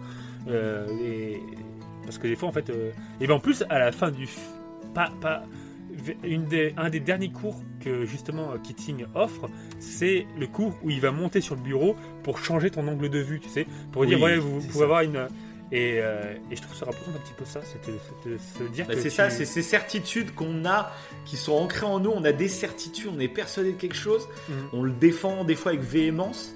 Et euh, mais des fois, il suffit de monter sur la table et de voir les choses d'un angle différent. Puis on se rend compte que nos certitudes, finalement, pas forcément bancales, mais euh, peuvent être fissurées, tu vois. ouais ouais ouais Et je pense que c'est important de savoir faire ce recul-là et pour ne pas verser comme d'habitude dans les, dans les extrêmes, tout simplement. ouais Euh, pour nous, tous les extrêmes sont un peu dangereux parce que tu as toujours une. Quand tu es extrême, c'est-à-dire que tu luttes un peu trop violemment pour tes idéaux. Et euh, voilà, faut, s- faut se rendre compte que tu peux te tromper. Et du coup, Mhm. tu vas le regretter, quoi, forcément. Bah, c'est ce que j'apprécie clairement dans, dans la Alors, pareil, encore une fois, ça me regarde que moi, mais j'ai l'impression que la philosophie, justement, c'est un peu le contraire de l'extrémisme. Quand tu apprends à Mm. philosopher, ça te permet justement de pas plonger dans le fanatisme, l'extrémisme, quel que soit le n'importe quoi. hein, Ça, ça peut être n'importe voilà. Et euh, c'est pour ça que c'est un... voilà. Et c'est pour ça que ce film, il est, il, il est intéressant euh, parce que tu pourrais peut-être le prendre euh, alors je sais pas si on peut dire au premier degré, euh, dans le sens où tu te mets peut-être, euh, non, Keating avait raison, euh, c'est malheureux qu'il soit fait virer et tout, mais non, en fait, justement, en Bah, que prenant du vois, recul, Un, détail, un détail que j'ai adoré à la fin du film, ouais, c'est donc, bah, vous l'avez vu, de toute façon, les gens qui, nous, qui sont avec nous encore, à la fin du film, donc, bah, l'école va tout mettre sur Keating. Quoi. En gros, Oui. c'est le suicide du gamin, c'est Keating. Il faut un bouc émissaire, il faut un coupable. C'est Keating. Et ça aussi, bon, c'est très intéressant parce que c'est très actuel aussi finalement. Quand il y a un problème, au lieu de regarder le problème dans sa globalité, comme on disait tout à l'heure, ils Oui. sont tous un peu responsables à leur sauce. Bah non, il faut un bouc émissaire. Ouais. Comme ça, tous les autres se dédouanent. Ça, c'est c'est quelque chose de très actuel, je trouve. Et, euh, mais un truc que j'ai adoré, c'est qu'à la fin, du coup, bah déjà, j'ai trouvé, moi, c'est une scène qui est culte, hein, vraiment, dans le cinéma. C'est euh, c'est quand Keating donc, fait ses affaires et commence à partir. Euh, un par un, les élèves se mettent debout euh, sur leur table Et en plus, il y a une musique de dingue. Pour moi, c'est une des scènes les plus épiques du cinéma. Alors que, alors tu sais, ça, pourrait être une scène. Quand tu penses à épique, tu penses genre à une grosse bataille, une grosse guerre. et non, là, c'est juste des élèves qui se mettent debout sur la table. Mais je trouve, euh, Bah, ouais, y a de la bravoure dans Oui, cette scène. J'adore cette scène. C'est clair que si tu le vois sorti de son contexte, euh, Oui, il n'y a rien bah, d'épique. ça. Alors que tu te dis d'accord. dans euh, le film, euh, tu surkiffes. Et fait, un ouais. truc, c'est un détail, c'est un détail, mais qui prouve à quel point ce film n'est pas euh, euh, manichéen. Voilà, j'ai enfin trouvé le mot que je cherchais tout à l'heure. Merci, merci messieurs dames. Et euh, donc euh, c'est là que le film te prouve qu'il n'est pas manichéen, c'est que bah, il y a la moitié des élèves qui ne se lèvent pas en fait. Je sais pas si t'as même fait gaffe à ce détail. Oui, tout à fait. Bah, Il y a même le, le, le cafeteur du groupe, un peu, le, euh, qui, euh, qui, qui ne se lève pas. Qui regarde. Ouais, bah, c'est ça. Mais c'est ça que j'ai trouvé cool, c'est qu'à la fin du film, euh, le film te dit pas euh, ah bah voilà tous les gamins le soutenaient Keating, euh, les méchants profs, euh, vous l'avez viré, vous avez tort. Non non, il y a la moitié des élèves qui ne se lèvent pas. Qui, Oui. euh, qui ne sont pas forcément d'accord avec ce que Keating a fait, mais tu as une autre partie des élèves qui eux se lèvent, et c'est ça que je trouve beau dans ce film. Ouais, c'est ouais, ouais, ouais, c'est vrai. Et bah d'ailleurs, le- le- l'anecdote par rapport à ça que, que je trouve cool, c'est que l'acteur euh, bah, qui cafte tout là, je sais plus comment il s'appelle, qui est Ouais, ouais. Voilà, on va, comme ça les gens le verront, verront. Mais euh, du coup, je sais plus comment il s'appelle, bah, qui, qui, qui lui du coup pour le coup pense vraiment réellement que c'est la faute de Keating euh, si le leader du groupe Ouais, euh, oui, bien s'est sûr. bah, suicidé. il dit, ouais, ouais. Et euh, voilà. Et bah du coup, euh, à la base, le réalisateur, quand il a recruté cet acteur, il lui a dit Mhm. qu'est-ce que tu penses du script du film? Parce que dans le script, à la base, cet acteur-là euh, devait aussi monter sur la table. Et lui, il a dit, selon moi, c'est l'acteur qui a dit ça. Il a dit, selon moi, euh, je ne devrais pas monter sur la table parce que je suis contre Ouais. Keating, j'ai aucune raison de monter sur la table. Et la- le réel a dit, ok, t'as compris, t'as compris ce que je voulais que tu fasses. C'est comme ça Ouais, qu'il l'a recruté. ça, ouais. Et, clairement, c'est ce- ça. Oui, c'est comme ça que tu te rends compte que du coup, c'est nuancé. Mais vraiment, ouais, il est, il est, euh, ouais, il est là- là-dessus, il est super. Il est super le, Mm. le, le- parce que en plus, moi, pour le coup, euh, j'avais, euh, comme je disais tout à l'heure au début, en fait, un peu le, le, le film après le film, ça m'a. Et d'ailleurs, je le fais presque inconsciemment, je me suis même pas rendu compte. Ouais. Mais j'avais un podcast euh, sur Nietzsche que j'avais depuis longtemps, que je voulais écouter, je j'avais pas pris le temps d'écouter, et je a- après le film, sans Ouais. d'ailleurs sans le conscientiser, hein, c'est ça qui est le plus drôle. Je me suis pas dit ah tiens je vais mettre Nietzsche parce que j'ai regardé, Ouais. euh, je l'ai voilà, je l'ai fait comme ça, et euh, et j'avais l'impression du coup que le que Keating euh, est- était un peu tiré de Nietzsche. Nietzsche en fait c'est un philosophe qui lui aussi aimait la poésie. Donc je me Ouais. suis dit déjà il y a un, un rapport parce que tu vois que Keating adore la poésie, qu'il utilise la poésie pour philosopher et Nietzsche c'était pareil. Et, euh, et ce que je trouvais intéressant par rapport à Nietzsche, euh, qui rejoint aussi ce que dit Keating, c'est qu'il avait sorti une phrase, c'est euh, enfin c'est presque un concept, c'est mène ta vie en sorte que tu puisses souhaiter qu'elle se répète éternellement. Et je trouve que cette phrase elle est, elle est- elle est énorme Ouais, de vrai. mener sa vie en sorte que voilà, en sorte que tu puisses souhaiter qu'elle se répète éternellement. Et je trouve que c'est exactement ce que font les gosses. En fait, euh, euh, bah, c'est ce qu'ils font. Quoi. Il y en a un qui est amoureux, il va essayer de, de tout faire pour, euh, C'est ça. euh, voilà. Oui, c'est clair. ouais. et c'est, mais sauf que bon, voilà. C'est vrai qu'on parle, on parle des passions depuis tout à l'heure, des, Mhm. euh, mais c'est aussi, oui, l'amour, tout ça. Ne pas s'imposer de limites, c'est ça qui Ouais, est super ouais. intéressant dans ce Tout, film. ouais, en fait, tu, ça qui était pas mal, c'est que chaque élève avait un peu leur, leur chacun avait leur, euh, il y en avait un qui Leur voulait vision de la, Ouais. il y a leur vision de la passion qui est, qui est présente. ouais. Il y en a un qui voulait, euh, bah, qui voulait euh, faire du théâtre. Euh, L'autre, t'as l'impression qu'il est bon en musique, mais qu'il l'a jamais montré à personne. Dalton, à un moment, il fait un truc Mhm. de saxo et en fait, tu te rends compte qu'il le fait vachement bien, mais Mhm. il, il est pas allé plus loin que ça. Chacun, je sais pas, chacun a son petit truc. Donc l'autre, bah, qui est amoureux, quoi. Et euh, c'est ça qui est fou. Et enfin, ils essayent de vivre leur truc à fond, mais bon, évidemment, il faut trouver, euh, encore une fois, on en revient là-dessus, faut trouver le juste milieu entre vivre ses passions et, et voilà. Et, Ouais, c'est ça, c'est ça. Et puis, euh, Mais c'est, pour moi, c'est à mettre au- sur le même plan. Pour moi. Euh, il faut savoir euh, pas perdre de vue, euh, on va dire la, la réalité, mais en même temps savoir euh, vivre ses passions et ne pas s'imposer de barrières. Quoi. ouais, Ça, c'est clair et net. ouais, c'est ça, c'est ça. Et ben d'ailleurs, ça rejoint aussi ce que euh, ce que j'ai compris de Nietzsche, ce que disait Nietzsche, c'était euh, c'était ça, c'était aussi qu'en fait, euh, et ça rejoint en plus la pensée de. On en a déjà parlé, mais de Carl Jung avec son, son côté un peu par d'ombre et par euh, morale. C'est Oui. qu'on a des, on a des pulsions, on a des envies, etc. Et, et c'est bien en fait de les, de, de, laisser ces envies s'évacuer. De, de- voilà, vous avez envie de faire des choses, faites-les. Euh, mais euh, faut quand même trouver un équilibre entre les passions que vous avez envie de faire et, euh, et voilà et, et ce qui est faisable, ce qui est, ce qui est moral évidemment aussi. Tout ça et c'est un équilibre en fait à trouver. Et je trouve que le film le montre parfaitement. Enfin je voilà. Ah oui, totalement. C'est ça. Et, ça et, et ce qui est marrant, en fait, du coup, en, en- grâce à ce film, j'ai l'impression, mais là encore ça reste mon point de vue, j'ai l'impression que la, souvent dans, la, dans, la, dans les philos du moins que j'ai vus, dans les concepts philosophiques que j'ai vus, il y a souvent ce concept-là, en fait, euh, cette dualité de l'homme. euh, bon, ça me regarde que moi là, hein, euh, mais cette dualité de l'homme où euh, il faut trouver cet équilibre, cet équilibre-là. Même chez les stoïciens, t'as ce, t'as ce, délire un peu comme ça, où il faut trouver un équilibre. Et, et d'ailleurs, il y a une phrase que j'avais notée d'eux, des stoïciens, c'est que fa- faut pas te soucier de ce que tu ne, te, de ce que tu ne peux pas contrôler. Je trouve que c'est des petites phrases comme ça pour, euh, pour vivre sa vie positivement, elles sont intéressantes. De dire qu'il faut pas te soucier de ce que tu ne peux pas contrôler, ça ne sert à rien, tu vas te stresser pour rien. Ah, ça. Voilà, se soucier que de Ça, ce je que tu le, peux- je le vois souvent, moi. C'est, euh, Ouais, j'ai un métier où je, je parle avec beaucoup de gens. ouais, Et, euh, et j'ai l'impression qu'il y a beaucoup de gens qui se concentrent sur tous euh, bah, les malheurs qu'ils voient aux infos, tout ça. ok. Et je leur dis, en fait, euh, bah, j'avais entendu ça à la radio d'ailleurs l'autre jour. Euh, à ton avis, c'est quoi le. Alors, je sais plus en pourcentage, mais c'est assez énorme. C'est genre 80% des personnes de plus de 80 ans. D'accord. Euh, quel est leur regret principal dans leur vie, à ton avis? Oh 80% en plus, c'est un, chiffre Ouais, énorme. c'est. Ouais, ouais.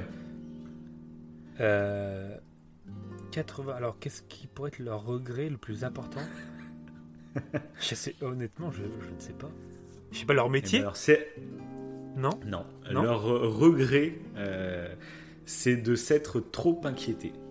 Oh Ah, c'est Ils ont passé leur vie à s'inquiéter pour des choses et une fois qu'ils arrivent à 80 ans, ils se disent au final, j'ai été confronté à rien, j'aurais pu vivre ma vie euh, beaucoup plus sereinement, tu vois. Ok. Et donc, Ah, c'est super euh, intéressant. C'est pas forcément, c'est pas forcément un regret qui va les euh, leur bouffer le moral ou je ne sais quoi, mais voilà, c'est quelque chose qui revient beaucoup et qui est super intéressant, je trouve, parce que Ouais, on a oui. tous tendance, surtout aujourd'hui, c'est ce qu'on parlait tout à l'heure, quand tu regardes les infos, on te parle que des mauvaises nouvelles, on ne parle jamais des gentilles. Pour moi, c'est clairement, on est là pour faire de l'audience. Euh, warning, warning. faut, faut tout le temps alerter, faut tout le temps polémiquer. Ça, ça fait du clic, ça fait des vues, ça fait tout ça. Et, et du coup, bah, on est nourri de plein d'infos négatives tout le temps et on s'inquiète pour des choses qui ne nous attendront finalement Ouais. jamais. Donc moi je je suis pas du principe où il faut euh, se foutre de tout et puis juste vivre sa vie dans son coin basta. Mais encore une fois, je pense qu'il faut savoir prendre du recul Et trouver le juste milieu. C'est ça. Bien sûr qu'il y a des problèmes dans le monde, il y a des problèmes même en France, il y a même il y a des ça c'est sûr. Mais euh, il faut savoir, je pense, prendre du recul et puis savoir apprécier ce qu'on a. Et après c'est toujours plus facile à dire qu'à faire, bien entendu. Oui, bah toujours. Mais, euh, mais je pense que bah, c'est important juste de au moins essayer d'avoir cette démarche de réflexion. Je pense que ça aide. Si tu t'y penses pas et que tu es vraiment euh, tourné que vers le négatif tout le temps, ça c'est clair que tu penseras jamais à prendre du recul. Mais euh, Et- je trouve que c'est important. Quoi. Et, et bah, bah, clairement, et je trouve que justement le film Dr Patch, vu que c'est tiré Voilà. d'une histoire vraie, c'est exactement, il applique précisément ça. Je trouve que c'est ça qui est dingue. Il applique en fait euh, euh, bah, ce qui est dit presque dans le cercle des poètes disparus. Selon moi, encore. Ouais, bah, J'ai l'impression qu'il ouais, applique ça. Qu'il applique ça. Et pourtant, c'est une Bah, histoire vraie. moi, Ouais. De toute façon, bon, on va commencer à basculer sur Dr Patch. Ouais, et je vais vous carrément. dire pourquoi moi ce film m'a tant plu. Euh, c'est que quand j'étais ado, j'étais très, on va dire, révolutionnaire. Tu vois, j'avais envie de refaire le monde. Moi, j'avais l'impression que le monde était injuste, la société capitaliste. euh, ils veulent tous notre mort juste pour les billets verts. Tu vois, j'étais, euh, j'étais un gilet jaune avant l'heure, moi. hein, j'étais un gilet jaune. Ouais. Et euh, j'étais jeune, j'étais, euh, j'avais plein d'idées, j'avais envie de changer le monde, tu vois. Et, Ouais. euh, et plus tard, en, bah, en grandissant, tu te rends compte que toutes les injustices que tu découvres en étant ado, parce que tu découvres finalement le monde quand tu es ado. Tu découvres euh, des, des- des- des idées politiques, tu découvres des, problèmes sociétaux que tu n'avais pas conscience que tu étais gamin. Et tu as l'impression, quand toi tu découvres, je trouve que tu as l'impression que les autres autour, ah ben ça vous dérange pas Il y a des gens qui meurent de faim dans le monde, hein, vous euh, Ouais, mais trop. Vous, vous vivez votre vie tranquille hein, et vous faites rien. Alors que non, c'est déjà... Et ouais, bah, pareil, parce que j'en voulais Tout le à monde mes parents. pense. Ouais, moi aussi, c'est clair. T'en veux, tu dis, mais comment vous pouvez vivre Ouais, tranquille là alors qu'il y a des gens foutez, vous qui. faites rien. C'est ça. Et du, du coup, il y a cette colère. De toute façon, quand t'es adolescent, il y a un peu cette colère. C'est, c'est très difficile euh, de, de- de- de s'en rendre compte quand t'es toi-même adolescent parce que tu découvres les choses. Bah, D'ailleurs, les- les c'est- choses en- et- encore une fois, c'est un peu un biais cognitif. Presque. Parce que euh, oui, quand, oui, quand bien tu montes dans l'adolescence, tu sors un peu de, de l'innocence et tu te rends compte qu'il y a plein de choses noires dans la vie. Et du coup, tu vois ça. que ça, quoi. Tu vois que ça, et c'est là qu'il y a beaucoup de façon de. Il y a des colères, comme tu dis, d'incompréhension. Ouais, il y a de la colère, Ouais. il y a de l'incompréhension qui naît. Et Ouais. plus tu vieillis, on va dire, plus tu te rends compte que euh, c'est plus complexe que ça, que tu Mhm. apprends même à. C'est un truc assez intéressant à faire, c'est qu'au lieu de critiquer des choses que tu trouves injustes, c'est, je trouve super intéressant d'essayer de faire euh, machine arrière et de comprendre pourquoi les choses qui sont en place sont en place. Qu'est-ce qui a amené ces choses-là à être en place et pourquoi? Parce qu'il y a des raisons. Faut pas. euh, tout le monde a une conscience politique, tout le monde a, des, euh, a de l'émotion vis-à-vis de, Mm. de tel ou tel sujet. On n'est pas tous des monstres euh, sans cœur qui pensent qu'à l'argent, bien entendu. Et donc vous n'êtes pas seul à vous poser ce genre de questions et à être indigné par telle ou telle chose. Ce qui est intéressant à comprendre, c'est ça, c'est de comprendre pourquoi ce qui est en place et qui te paraît injuste, pourquoi c'est en place. Mhm. Et, et c'est bien d'essayer de pas s'arrêter à des pensées un peu faciles euh, du, euh, et manichéennes finalement, du Mhm. euh, bah, c'est juste des méchants qui pensent à l'argent. Parce que là, en fait, tu n'avances à rien sur aucun sujet, quoi. C'est, euh, ça ne sert à rien. Donc, euh, moi, je trouve c'est assez intéressant. Et donc, plus j'ai grandi, plus je me suis rendu compte de ça, plus finalement, en plus, je me souvenais de moi qui était très énervé, très révolté, plus jeune. Et du coup, ce genre de film m'a fait prendre conscience euh, que oui, j'ai des envies de changer le monde, tu vois. J'ai j'ai envie, de- j'aimerais bien que le monde aille mieux, tout ça. Mais c'est quelque chose que je, je trouve, ouais, je ne pourrais peut-être jamais faire. Mais ça ne veut pas dire que je dois tout arrêter. Et je trouve qu'au contraire, essayer de, de, de- de- de faire sourire des gens, de, de- de- de faire kiffer même un petit, un petit groupe autour de toi, tu vois, c'est déjà énorme d'avoir une famille, euh, euh, des amis et, et même des gens que tu rencontres dans la rue. Moi, je trouve euh, une scène que j'adore dans, dans Dr Patch, euh, c'est quand il dit bonjour, tu sais, la tête à l'envers à la grand-mère dans la rue. Ah oui.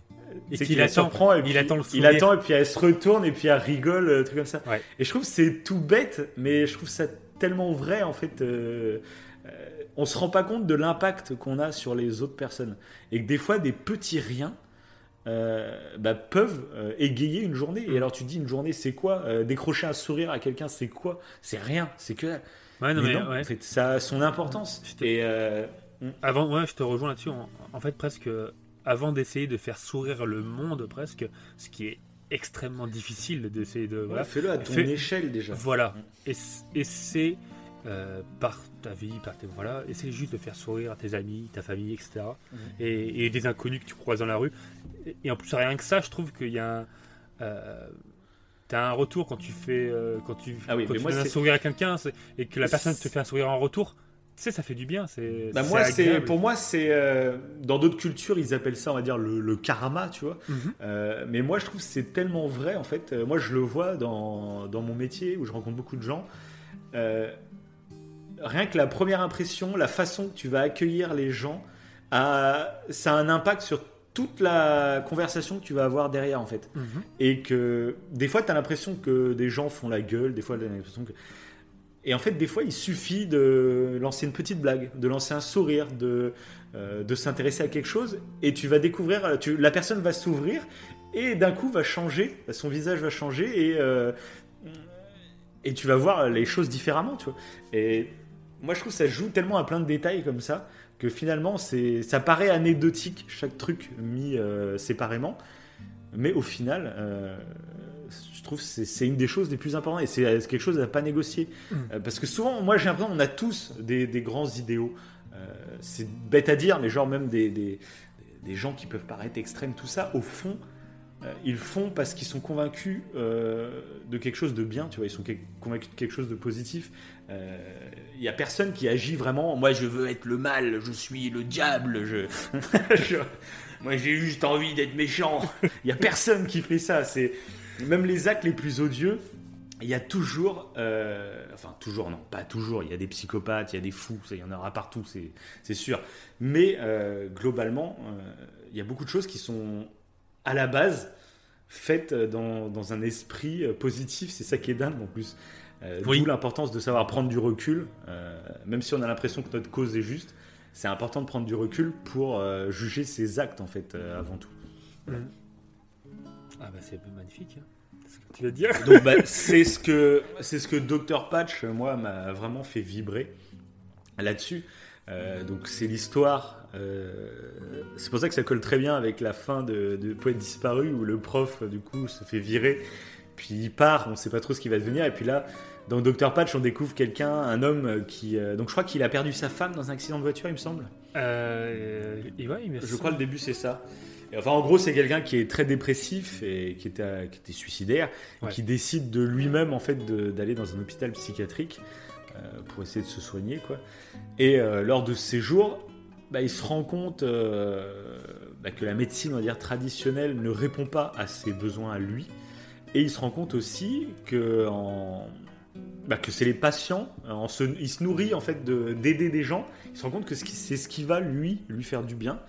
Et, euh, et du coup, il va avoir, euh, il va, il va un peu euh, avoir une nouvelle façon de voir la médecine, la médecine entre gros guillemets, hein, bien entendu. Mhm. Euh, et il va, il va, il va sortir, on va dire presque guéri. Enfin, il va mettre quand même deux ans avant de s'inscrire à l'université de médecine, mais en gros, il va sortir euh, complètement changé de ce séjour à l'asile psychiatrique et il va s'inscrire en médecine pour pousser une philosophie euh, médicale un peu inédite, Mhm. euh, qui est vraiment basée sur le, le bien-être en même temps que les soins. Bah voilà, en fait, ouais, et du coup, je trouve qu'il euh, prend les deux, les, ouais, on va dire les deux grands concepts qu'on voit dans le cercle des poètes disparus.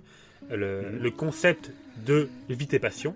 Là, Ouais. il va trouver sa passion et de faire sourire les gens, quoi. Et je pense à une scène en particulier, et je vais y venir parce que je trouve qu'elle est, splendide au tout, au tout début. Et le deuxième concept, c'est euh, du coup, euh, et ça c'est involontaire parce que parce qu'il le il le veut pas forcément, mais il sera du coup anticonformisme parce qu'il va pas se conformer au médecin en règle générale. Il sera vraiment euh, le, le mec marginal quoi. Alors qu'en Mm. fait c'est vachement intéressant ce qu'il va faire. Et du coup ça rejoint un peu les, je trouve les deux concepts qu'on voit dans le cercle des poètes disparus du coup. Anticonformisme Ah, mais tu vis tes passions. Et du coup le, le fait qu'il soit marginal ça c'est ouais, ça, c'est un constat. Il n'y a pas de bien ou mal, c'est comme ça.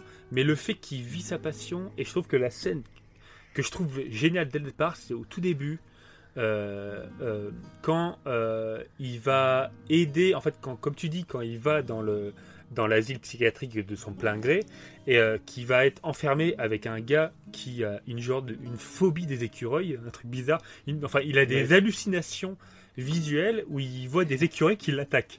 Donc ça paraît aberrant. Et du coup, au début, il en a peur presque de son euh, de son colocataire, on va Bah, dire. C'est le premier réflexe qu'on aurait peut-être tous. Tout à fait, ouais. Euh, Parce qu'en plus, il comprend pas On est, face, on est face à la folie et on se dit ça peut faire peur. Oui, Et sauf c'est qu'il se rend compte qu'il n'y a rien à craindre finalement. Bah, en fait- et- Oui, bah, c'est quand il comprend que le mec, il a peur des écureuils, et qu'il là, il dit, mais euh, ce sont des écureuils, pourquoi t'as peur des écureuils? Et du coup, quand il va rentrer, je trouve qu'elle est, elle est magnifique cette scène, quand il rentre dans le jeu de son hallucination, et qui fait croire que lui aussi, il voit les écureuils, et qui presque, ils jouent comme des enfants tous les deux, euh, parce qu'à la base, je crois que c'est que le, son coloc euh, voulait aller faire pipi, mais... il, euh, Oui, c'est ça, ouais. Voilà, mais Il y en avait fait, un écureuil sur le chemin. un écureuil invisible Donc Et- il va tuer les écureuils avec euh, Ah bazooka. ouais, et c'est ça, mais je trouve que cette scène, elle est, elle est magique parce que, en fait, il se, il se met dans. Il se, comment, comment expliquer ça? Il se. Déjà, il, il écoute. délire du gars. Ouais, voilà, ouais, déjà, et- il l'écoute, euh, vraiment, pas comme le psychiatre, justement, qui s'occupe de. euh, de Dr. Pache, qui, qui semble ne pas l'écouter, hein, euh, quand on le voit quand il y a un entretien avec son psychiatre, Oui, oui. il l'écoute pas du tout. Oui, parce qu'il commence à dire. euh, et puis j'aime bien mettre un briquet quand je pète, comme ça ça s'enflamme. Il parle d'un délire, tu sais. euh, Et le médecin, il. Oh, oui, ré- il aucune réaction. Oui. il, en plus, il lui dit Vous avez, très- vous avez bien progressé. euh, vous avez bien Oui, progressé. c'est ça. Et du coup, euh, ouais, et du coup, bah, là, non, en fait, il écoute vraiment bah, son coloc et il rentre dans son jeu. Et, je trouve que c'est excellent parce qu'il va réussir, avec euh, l'amusement, à, réussir à bah, l'emmener jusqu'au WC. Quoi. Et je trouve que cette scène, c'est, c'est tout le concept de Patch. Quoi. C'est, il arrive à, prendre quelque chose qui n'est pas forcément drôle de base, il le transforme en quelque chose d'un peu. Il, il le rend clownesque presque. Et du coup, en faisant ça, il va réussir euh, presque à, bah, à, à faire disparaître la phobie de, de, de, de ce gars. En fait, c'est sa, révélation d'ailleurs. C'est euh, Ouais, grâce à ça, ce ouais. moment-là qu'il va se dire euh, Ok, bah, faut que je fasse ça, faut que je fasse ça de ma vie. Et je trouve ça génial. Ouais, c'est ça. je trouve que cette scène, elle, est, elle, est, elle est géante. Géante parce que. Ouais, et puis ça, c'est. De toute façon, c'est un. Ce que j'aime bien donc avec ce film, et même donc c'est tiré d'une histoire vraie, Mhm. euh, de Oui. cette philosophie, on va dire, parce que c'est quelque chose qui aujourd'hui, euh, en France en tout cas, je connais pas dans tous les Ouais. endroits de, Ouais, du ouais. monde, mais en France, on voit que c'est quelque chose qui a vraiment, euh, qui existe maintenant dans les hôpitaux. Euh, on le voit très clairement dans les hôpitaux pour enfants, hein, où c'est beaucoup plus joyeux. Et il y a vraiment des clowns maintenant qui viennent dans les hôpitaux. Il y a plein ça. qui sont créés. Oui, mais oui, suite à Dr. Patch en fait. hein. C'est suite, à- c'est suite à lui. hein. Parce que. Alors, je sais pas exactement si vraiment, euh, Bah- mais en tout cas, clairement, tu sens. Bah, a- temporellement, ouais. Parce que je, je- je suis tombé sur Ouais. des assos de clowns dans les hôpitaux, dans plusieurs, et temporellement, c'est après Dr. Patch. Donc tu dis, bon, c'est peut-être qu'une corrélation, on ne sait pas. Mais Ouais, moi, par contre, un truc que je suis sûr, moi, j'en Ouais. ai croisé plusieurs, euh, des, des- des clowns dans les hôpitaux. Ah, d'accord, ouais, ok, ouais. J'ai jamais demandé, j'aimerais bien demander. euh, Ah ouais, ça serait intéressant. quand je les vois, mais je suis persuadé qu'ils ont vu ce film. C'est un film qui est inspirant. Et moi qui, tra- qui travaille beaucoup euh, dans le milieu médical, euh, et je demande beaucoup les retours des, des gens euh, sur les hôpitaux, les cliniques, tout ça. Euh, quelque chose, euh, il y a beaucoup de, de critiques des fois sur le fait qu'il manque des services, qu'il manque du personnel, que tout ça. Mais un truc qui revient globalement, hein, une Mhm. majorité mais écrasante. hein, c'est, on est, on est dans du 99% à peu près. Ouais, Euh, les gens sont satisfaits du personnel médical. Les infirmiers, les infirmières, les médecins, tout ça. Il y a toujours des gens qui vont se plaindre, bien sûr, et des fois à juste titre. hein, il y a, il y a des Mhm. erreurs médicales, Ouais. tout ça, ça, ça peut arriver. Mais vraiment, c'est une infime partie des gens. La, la quasi-totalité euh, sont satisfaits, euh, mais pas que des soins en eux-mêmes, mais aussi du comportement. Du relationnel. Des- des- du- Ouais, ouais. ouais. Et c'est quelque chose de très très important. Moi, ça, je- je- ça, j'en suis complètement convaincu que le mental a une. une Alors, bien sûr, faut pas basculer dans des médecines alternatives qui misent tout sur le mental. Ça, faut, faut pas Ouais, déconner. Oui. Euh, Il y a Genre, des, tu vas- des soins médicaux. Tu vas guérir du cancer en rigolant, quoi. Un truc Oui, c'est ça. extrême. Oui, faut pas bah, basculer dans, dans, dans des trucs comme ça, mais il faut pas. euh, c'est un peu comme euh, on disait, de toute façon, c'est la, la nuance à chaque fois. C'est c'est important des gens euh, qui sont bien traités, qui ont l'impression d'être considérés. C'est des fois c'est pas c'est pas évident. hein. Ce qu'il faut se mettre en tête aussi, c'est que bah, des fois tu vas voir un médecin, le médecin il va voir euh, 40 patients dans la même journée. Euh, donc des fois, tu as l'impression qu'il passe un peu vite sur toi ou quoi, mais ça, il faut en avoir conscience. euh, Il y a du monde, tu vois, c'est pas évident, ça c'est clair et net. Mhm. Et euh, mais globalement, vraiment, il y a, il y a ce sentiment très positif de euh, le personnel est à, est à l'écoute et le personnel euh, te considère pas comme un simple numéro comme on le voit au début, Oui, comme était peut-être la médecine euh, il, y a, il y a plusieurs années, euh, où on pensait vraiment qu'au résultat, au résultat, au résultat. Et je pense que, donc, je ne saurais pas situer en termes de pourcentage, mais, euh, mais la, la condition mentale des gens euh, participe à leur rémission. Voilà. Ça, Ouais. ça a un rôle à jouer. Je ne sais pas à quel degré. Les soins sont bien plus importants, bien entendu, mais il ne faut pas négliger cette partie euh, euh, qui est très importante. Quoi. Bah, je trouve. Alors, euh, je vais faire un peu un bond dans le film euh, vers la fin, mais c'est pour rejoindre ce que tu dis là que j'avais trouvé super intéressant. C'est qu'il y a un moment, qui justement, il y a un médecin, un de ses collègues, qui d'ailleurs n'aime pas trop euh, Dr. Patch, euh, qui lui euh, est à fond dans, dans ses études et tout, et il est très, euh, il est très froid comme personnage. Tu sais, il, il, Ouais. il est pas, il y a, pas d'émotion. Bah, son, son colloque de chambre. Quoi. Ouais, voilà, tout à fait, ouais, ouais, son colloque de chambre. Et il y a, y a pas des, des- il est pas très expressif, il est très froid au niveau du visage, même si peut-être qu'intérieurement c'est pas le cas. Ouais, ouais. très, Voilà, c'est ça. Et, et à un moment donné, j'ai trouvé ça beau, c'est que il comprend pas du tout Dr Patch. Et à un moment, il va lui dire, euh, voilà, je connais toute la médecine, je sais, j'ai un patient, je sais pertinemment quel est son problème, je sais tout, je sais d'où ça vient, etc. Tout, donc il a vraiment, théoriquement, il a tout le truc. Je sais quel traitement faut lui donner. Le problème que j'ai, c'est que mon patient ne veut pas avaler le médicament que je vais lui donner. Et en fait, le seul truc qui lui manque, c'est justement ce relationnel qu'ont certains euh, médecins, infirmiers, etc. euh, de, de faire comprendre aux patients que voilà, il faut le prendre, c'est pour son bien, etc. Et ça, il n'arrive pas à le faire. Et je trouve que ce moment-là, il est, il est pertinent, en fait. euh, Ah oui, clairement. Bah, de toute façon, bah voilà, moi c'est encore une fois, c'est toute la nuance que j'adore dans ce film parce qu'au début, quand tu commences le film, Mhm. tu te dis, ok, donc ça va être Robin Williams qui euh, qui a une Qui va sauver façon le- de penser totalement positive, Ouais. et tous les médecins, c'est que des cons ultra stricts, ultra rigides, euh, qui veulent pas évoluer. Euh, voilà. Et pour le coup, Au début, tu ça, dis ça ça. ressemble vraiment au cercle des poètes disparus, mais avec. Ah oui, bah, c'est ça, Pour ouais. le coup, ouais, ouais. Et c'est la même recette, moi je dirais. C'est trouve super intelligent parce qu'au début, vraiment, c'est ça. Et ça te paraît ultra manichéen. Euh, Oui. Et tu peux te dire au début, merde, euh, c'est un peu caricatural. Et ça l'est, je pense. Pour faire passer les messages, je pense que ça l'est. Mais petit à petit, euh, bah, déjà, tu te rends compte que, bah, genre, il y a un autre professeur hein, qui, qui le soutient, Patch. Euh, Oui. bah, son coloc euh, qui était contre lui au début. Euh, Ouais, pour des voilà. raisons. En plus, il explique bien à un moment, tu vois, il lui explique que. euh, euh, J'adore moi ce, cette réflexion sur moi je fais mes études, j'ai envie de tout connaître sur tout connaître parce que quelqu'un qui arrive malade à l'hôpital, ce qu'il veut avant tout c'est être soigné, c'est pas avoir un quelqu'un qui le fait rire, tu vois. Et c'est totalement vrai. euh, oui, c'est totalement vrai euh, comme euh, réflexion. Mhm. Mais ce qui est important après, c'est Patch qui lui répond le problème, c'est que tu t'es persuadé toi-même que pour réussir, faut être un con. Et ça aussi, je trouve que c'est intéressant. Oui. Là, il, est, ouais, il, est- il il a une putain de punchline du coup. Mais en plus, ça. je trouve que c'est tellement vrai. Euh, oui, il faut euh, un vrai médecin. Moi aussi, j'irai vers le plus compétent. Tant pis si c'est un con au final. Le plus important, c'est qu'il me soigne, tu vois. Mm. Mais pourquoi il devrait être con pour être compétent? Ce n'est pas. Il y a pas de. Oui. il, peut, il peut être les deux en fait. Pourquoi se limiter à chaque fois? Pourquoi ranger les gens comme ça dans des cases? Il est compétent, mais alors c'est un con. Euh, pourquoi? Ouais, et, ouais, et j'ai l'impression qu'on rentre un peu dans.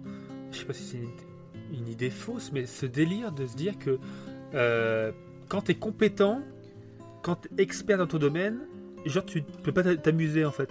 Le, le- oui, le c'est ça, plaisir. c'est- oui, bien sûr. Le, le plaisir et l'amusement en fait et doit être euh, retiré parce que ça veut dire que t'es pas sérieux dans ton domaine.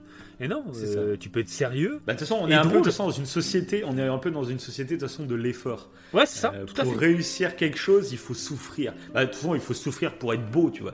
Mhm. Il faut souffrir. C'est, c'est comme si euh, le, bonheur venait par la souffrance, tu vois. Ouais, c'est ça. Il faut, il faut se battre pour obtenir quelque chose et, et c'est quelque chose de négatif, tu vois. C'est, Ouais, il comme faut, si ouais, et- prendre du plaisir c'était contre-productif. Si Voilà. tu prends du plaisir, il n'y a ça. pas d'effort donc c'est pas productif.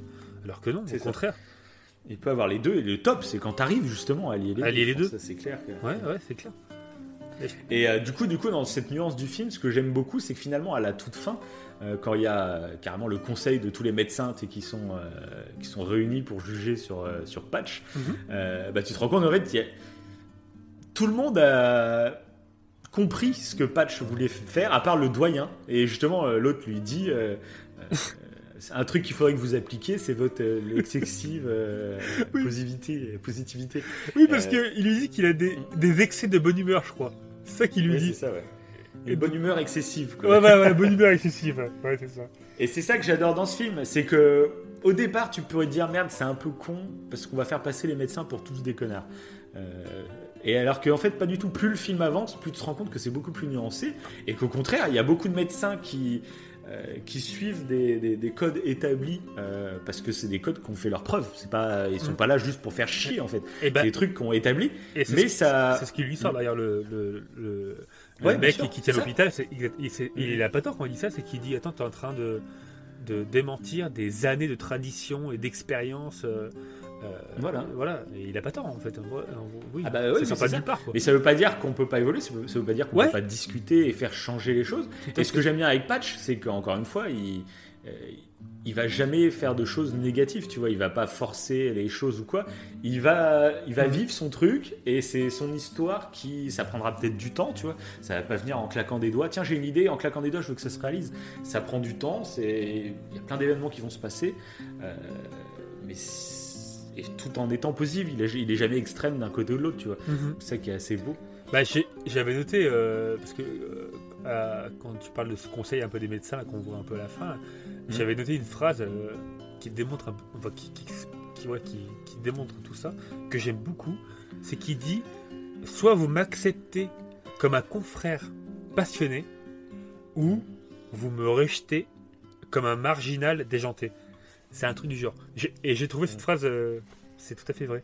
Soit, soit au lieu de, au lieu de rejeter une personne, et ça, ça, ça vaut pour tout, au lieu de rejeter une personne parce que peut-être qu'elle a une pensée marginale et ça peut paraître dingue à la base, euh, alors qu'en fait tu vois qu'il y a la passion dans, T'as la passion dans ce qu'elle fait, et c'est une passion qui est positive. La personne est là pour apporter quelque chose de positif. Pourquoi ne pas l'accepter En fait, c'est super intéressant. Si la personne elle est là pour euh, pour véhiculer une positive attitude entre guillemets, ben je, Mm. il y a, y a- Ah oui, au contraire, faut l'écouter quoi. C'est et je et c'est ce que fait Dr Page depuis le début. C'est ça qui, qui est C'est ça. qui est non, beau. non, mais c'est clair. C'est clair. C'est moi ce que j'aime dans ce film. Ce film me fait voyager dans les émotions vraiment. Ah ouais ouais ouais. La narration, la narration est vraiment géniale euh, parce que c'est beaucoup, de- beaucoup de joie. Je trouve tout- c'est vraiment drôle à beaucoup de moments. Je trouve. Mhm. Ouais, Et, ouais. euh, et c'est drôle et attendrissant parce que bien sûr c'est avec des sujets très graves. Euh, mais euh, ils arrivent à te faire rire. Euh, moi qui aime pas trop de base les films, je t'avais déjà parlé, les films ou les séries qui se passent dans les hôpitaux, moi je suis pas fan. Mhm. Oui, ça, m'angoisse, ça m'angoisse, tu vois, les, les trucs urgence ou même Doctor House, tu vois, ça m'angoisse. Alors que ce film, pas du tout, parce qu'il fait voir un côté beaucoup plus joyeux finalement, qui est pas toujours le cas. hein. Quand dans les hôpitaux, faut, faut pas croire que c'est tout le monde en train de chanter, de danser, euh, c'est mais euh, comédie musicale. mais je Ouais, ouais. Ouais, c'est ça. Mais je trouve que, que voilà, ce film fait du bien là-dessus parce qu'il. Je suis sûr, j'en suis persuadé qu'il a, il a fait changer d'état d'esprit beaucoup de gens qui travaillent dans le médical. Je pense que beaucoup de gens dans le médical l'ont vu ce film et je pense que même c'est un film qui sera conseillé à tous ceux qui veulent se lancer là-dedans. Pas pour euh, devenir des clowns euh, comme ça, mais pour en avoir conscience euh, que le relationnel avec les, les- les gens est très important. Et, et ce que je trouve intéressant, donc dans toute la nuance de ce film, c'est que bien sûr il va y avoir un gros drame en plein milieu du film. Et ça, tu le vois pas venir. C'est exactement Pas- comme le sac des poètes disparus. Ouais, pas du tout. Pas du tout parce Tu le vois absolument pas venir. Ouais, parce qu'en en plus, avant ce truc, il arrive à faire un truc qui, qui paraissait impossible. Et tu sais, il fait rire le patient de la chambre Oui, en euh, plus, 305, là, qui, qui a Ouais. Et euh, déjà, c'est émouvant ça. Donc tu dis, en fait, ça va partir encore une fois sur euh, un genre de, de, de happy end, parce qu'il arrive à, Mm. à faire tout ce qu'il tout ce qu'il entreprend. Il arrive à faire sourire les gens, jusqu'au Ouais. drame que, que tu dis là. Et je m'y attendais pas du tout. hein. Pas du tout. Ah bah ouais, moi je me rappelle plus la première fois que j'ai vu, mais oui, bah forcément, c'est c'est méga surprenant. Ça va à contre-courant de tout ce que tu pensais du film. Enfin, tu te dis- doutes, pas que le film va partir là-dedans. C'est donc que sa, sa copine, donc il tombe euh, tout au long du film, il tombe amoureux d'une femme. Euh, en plus, je trouve leur relation qui est vraiment top parce qu'elle aussi est très euh, basée à fond sur ses études. Tu vois, elle pense pas à sa vie, elle pense à, à sa carrière avant tout, tu vois. Et, Mhm. et lui réussit à lui ouvrir les yeux sur certains trucs. Donc déjà, c'est une relation qui est assez touchante. Et jusqu'à ce drame où elle va, euh, bah déjà, elle s'ouvre à Patch en lui disant que. euh, Ouais. plus, il y avait tout un dialogue On où a- elle dit bah- qu'elle était dans. On apprend que c'est- que c'était une âme blessée en fait, parce qu'elle avait été, euh, elle avait été, euh, bah, je crois qu'elle était victime d'un pédophile, euh, de ce qu'elle dit, il me- il me semble. Elle a été vi- violée par quelqu'un. abusée. sais Ouais, abusée par quelqu'un. Et du coup, elle disait Elle a justement qu'elle détestait les Elle hommes de ouais. base et que lui avait permis de, de lui redonner un peu goût euh, à la vie et à s'ouvrir aux gens, tu vois. Ouais. Euh, et, euh, et malheureusement, bah, va s'ouvrir à, un mec qui est pas bien dans sa tête. hein, c'est ouais. tellement, ouais, tellement horrible. ouais. C'est horrible, parce que tu vois pas venir et, et c'est jusqu'au dernier moment où tu vois que le mec est bizarre et tu fais oula, qu'est-ce qui se passe? Puis après la scène coupe et, euh, et Patch est convoqué en plus chez, euh, chez un, un des directeurs, tu vois, de, de, Oui. de son université. Mhm. Et t'as l'impression que c'est parce qu'ils ont volé des trucs, c'est à l'hôpital qu'il va se faire engueuler. Et là, on lui annonce cash, euh, non, non, elle est décédée cette nuit, elle s'est fait assassiner. Et là, t'es, oh putain. Ouais, Et là, c'est d'une violence. euh, Parce que t'as pas l'impression que. Ouais, c'est ça, c'est que le film, t'as pas l'impression qu'il va basculer dans un truc comme ça. C'est tellement violent, c'est tellement rapide d'un coup. Surtout que le, Tu le- fais, bah, oh putain. le- la personne qui a tué donc euh, son sa petite amie euh, s'est tuée juste après. Et, Oui, euh, et du, enfin voilà, donc, du coup c'est c'est réglé, il n'y a pas, y a, y a pas d'enquête. Ah c'est- c'est comme ça. Et, et c'est vrai que c'est violent en fait. Elle vient de, de s'ouvrir, elle vient de commencer à reprendre confiance aux autres et elle se fait tuer. Mais c'est. Enfin, je, je trouve que c'est horrible. Ce moment il est horrible. Parce que du coup là tu Mhm. comprends parfaitement le fait que. bah, qu'il a envie d'arrêter. Parce qu'en fait, en plus, avec elle, il avait commencé à créer l'institut. Il avait créé un Oui, institut ça, où il aidait les gens, où il partageait sa bonne humeur et tout, quoi. Donc c'était vraiment un projet qu'il avait réussi à monter avec elle. Et là, pour le coup, tout est anéanti. Enfin, tu comprends qu'il a envie de tout arrêter, quoi. À ce moment-là. Euh, c'est ça qui est assez fort dans ce film, c'est que. À ce moment-là, justement, ça remet en cause toute sa philosophie de vie.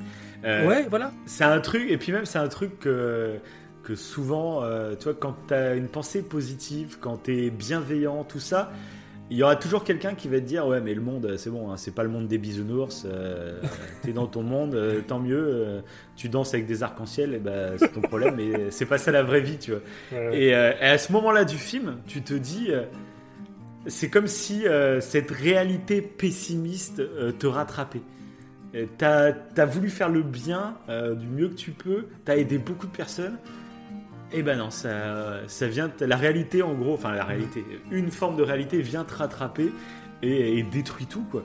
Et, et ce que je trouve génial dans ce film, c'est qu'il va avoir ce moment où il va craquer totalement, où il va Oui. vouloir tout arrêter, tout bazarder, il est en train de faire ses valises, tout ça, mais il va réussir à surmonter ce moment atroce pour continuer ses convictions. Et ça, c'est un truc que j'ai noté, c'est euh, si- euh, quand tu as des vraies convictions, s'il se passe quelque chose qui vient remettre en cause toutes tes convictions, juste un fait, euh, un, ouais, un fait divers, enfin, un- comment Mhm. dire, un, Un événement. pas comment elle- ouais, un événement totalement euh, dramatique, euh, ça peut te pousser à remettre en question beaucoup de choses. Nous, on le voit pas mal en France avec les attentats, Mhm. où euh, tu peux d'un coup basculer dans la colère, dans la haine, parce que c'est incompréhensible, tu vois, ce qui se passe. C'est c'est totalement en dehors de, de, de toi, de ta vie, de ta morale, de ta façon de penser.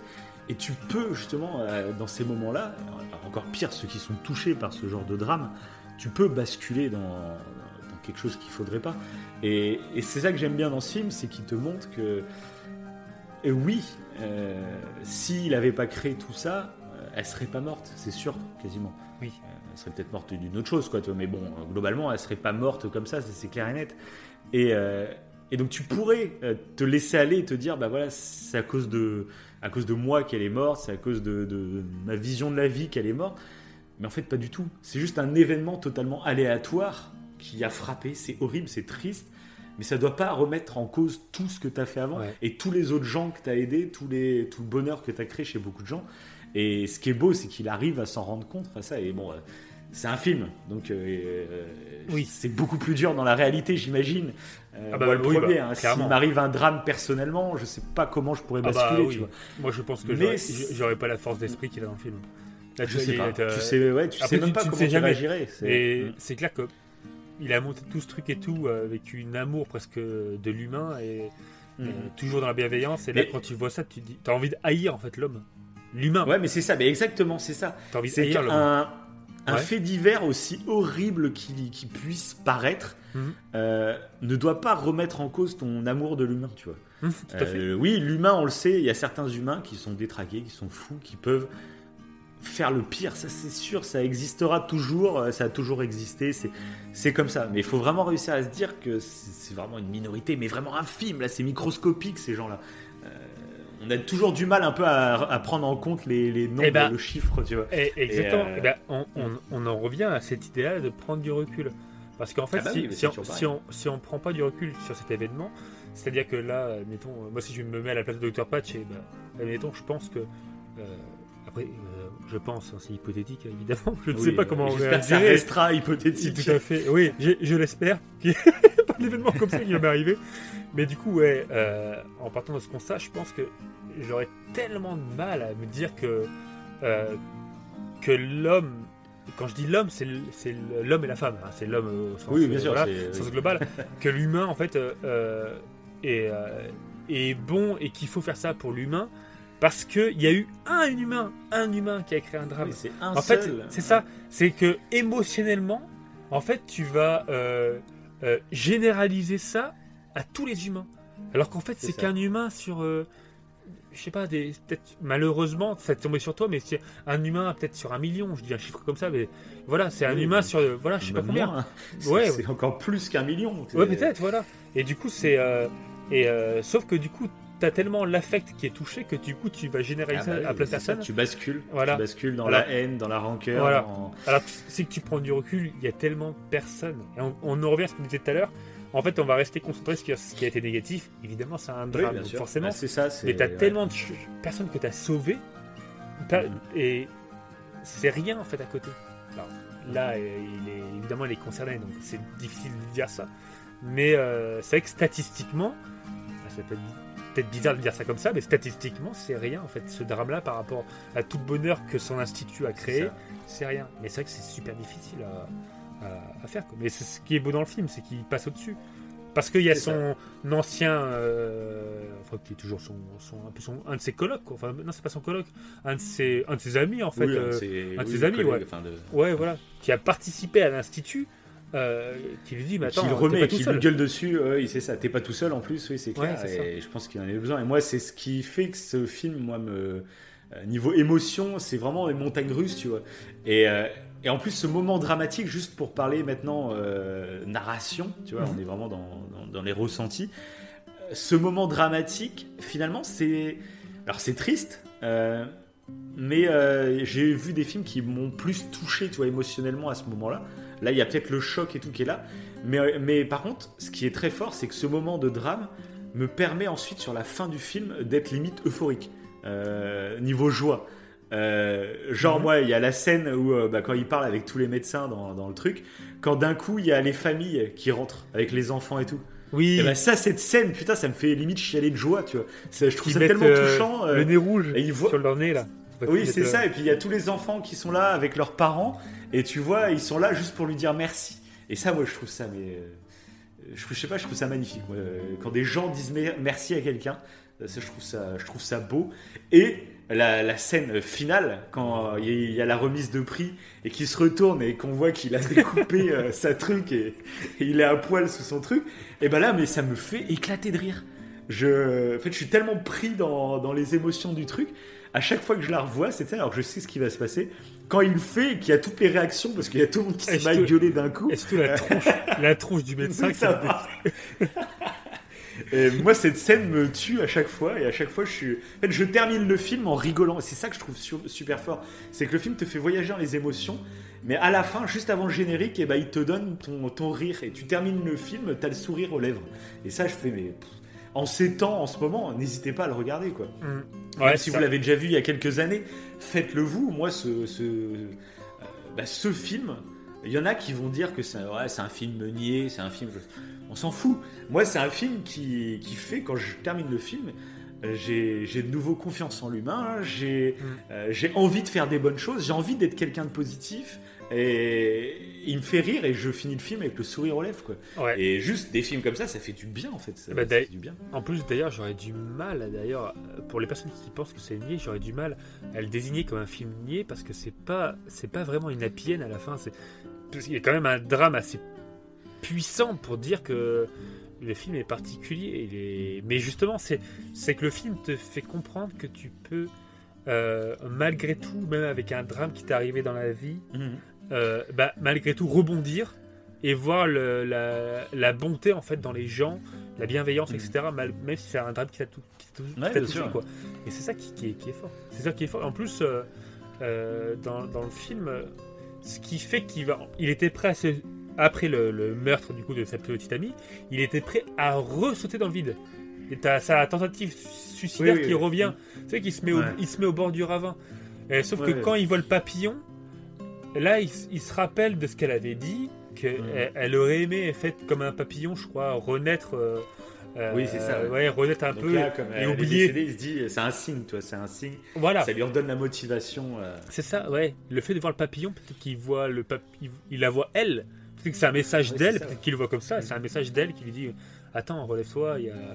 euh, je sais pas, euh, je le vois presque, ouais, euh, symboliquement, je vois comme quoi la. Et puis même, ouais, il y a même aussi le symbolisme de se dire, euh, alors peut-être que oui, elle, elle est décédée, Mhm. euh, mais euh, faut pas qu'ils se disent que c'est parce que à cause de lui, tu vois, parce qu'au contraire, c'est grâce à lui qu'elle s'est réouverte sur le monde et sur Ouais, les voilà. hommes. Et en fait, ça. même si elle est décédée, je pense qu'elle ne regrette pas en fait. Elle, Elle s'est libérée, ouais. Elle s'est elle transformée en papillon. libérée, c'est ça. Parce qu'elle cette anxiété de l'homme. c'est- C'est une belle morale aussi, c'est vrai. ouais. Après, c'est. C'est- Voilà, encore une fois, c'est nuancé, c'est particulier. Parce que, ouais, elle s'est transformée en papillon, mais elle, elle s'est fait tuer, etc. Mais c'est ce qui est fort dans le film. Oui, mais c'est encore C'est une fois, c'est c'est ce qui est bien à réfléchir, quoi. Mais bon. Bon, Oui. voilà, c'est C'est c'est assez intéressant. Et du coup, toi, t'avais préparé un petit truc euh, sur le vrai Dr Patch parce Ouais. que j'ai vu, euh, j'ai vu qu'il y a pas mal de gens. Alors, en plus, euh, ça, ça rejoint un truc qu'on avait déjà dit. C'est que moi, j'ai souvent du mal avec les films, euh, des biopics, trucs comme ça, qui prennent des libertés Mhm. euh, artistiques. J'en avais parlé dans certains trucs. On avait parlé dans, dans le film avec euh, Tom Cruise, euh, Dernier Samouraï. Tout à fait, ouais. Euh, parce que là, il te présentait une façon de voir les samouraïs qui était fausse historiquement, on va dire, Mhm. et on, on l'a vu dans plein d'autres films, où des fois ça me pose problème. Mais pour le coup, dans Dr. Patch, en fait, ça me pose pas de problème parce que c'est clairement très romancé, Dr. Patch, par rapport à la vraie histoire. Il n'y a, pas eu ce drame, justement, par exemple. Il y a pas eu Voilà. ce gros drame. Et, euh, mais, euh, mais je trouve qu'en fait, c'est une histoire inspirée de faits réels et toutes les libertés artistiques qu'il prend, euh, je trouve, aident à appuyer le propos du vrai Patch Adams. Tu vois ce que je veux dire? Ouais, c'est qu'en fait, ce film, si on racontait juste la vie euh, très sérieuse et très stricte du- de Patch Adams, le, le vrai gars, peut-être que les gens n'arriveraient pas à ressentir euh, des émotions qui leur pousseraient à comprendre comment Pax- Patch Adams fonctionne, tu vois. Mhm. Euh, là, ce film, toutes les libertés qu'il prend, c'est pour vraiment jouer avec tes émotions, pour que tu puisses ressentir euh, son combat, en fait.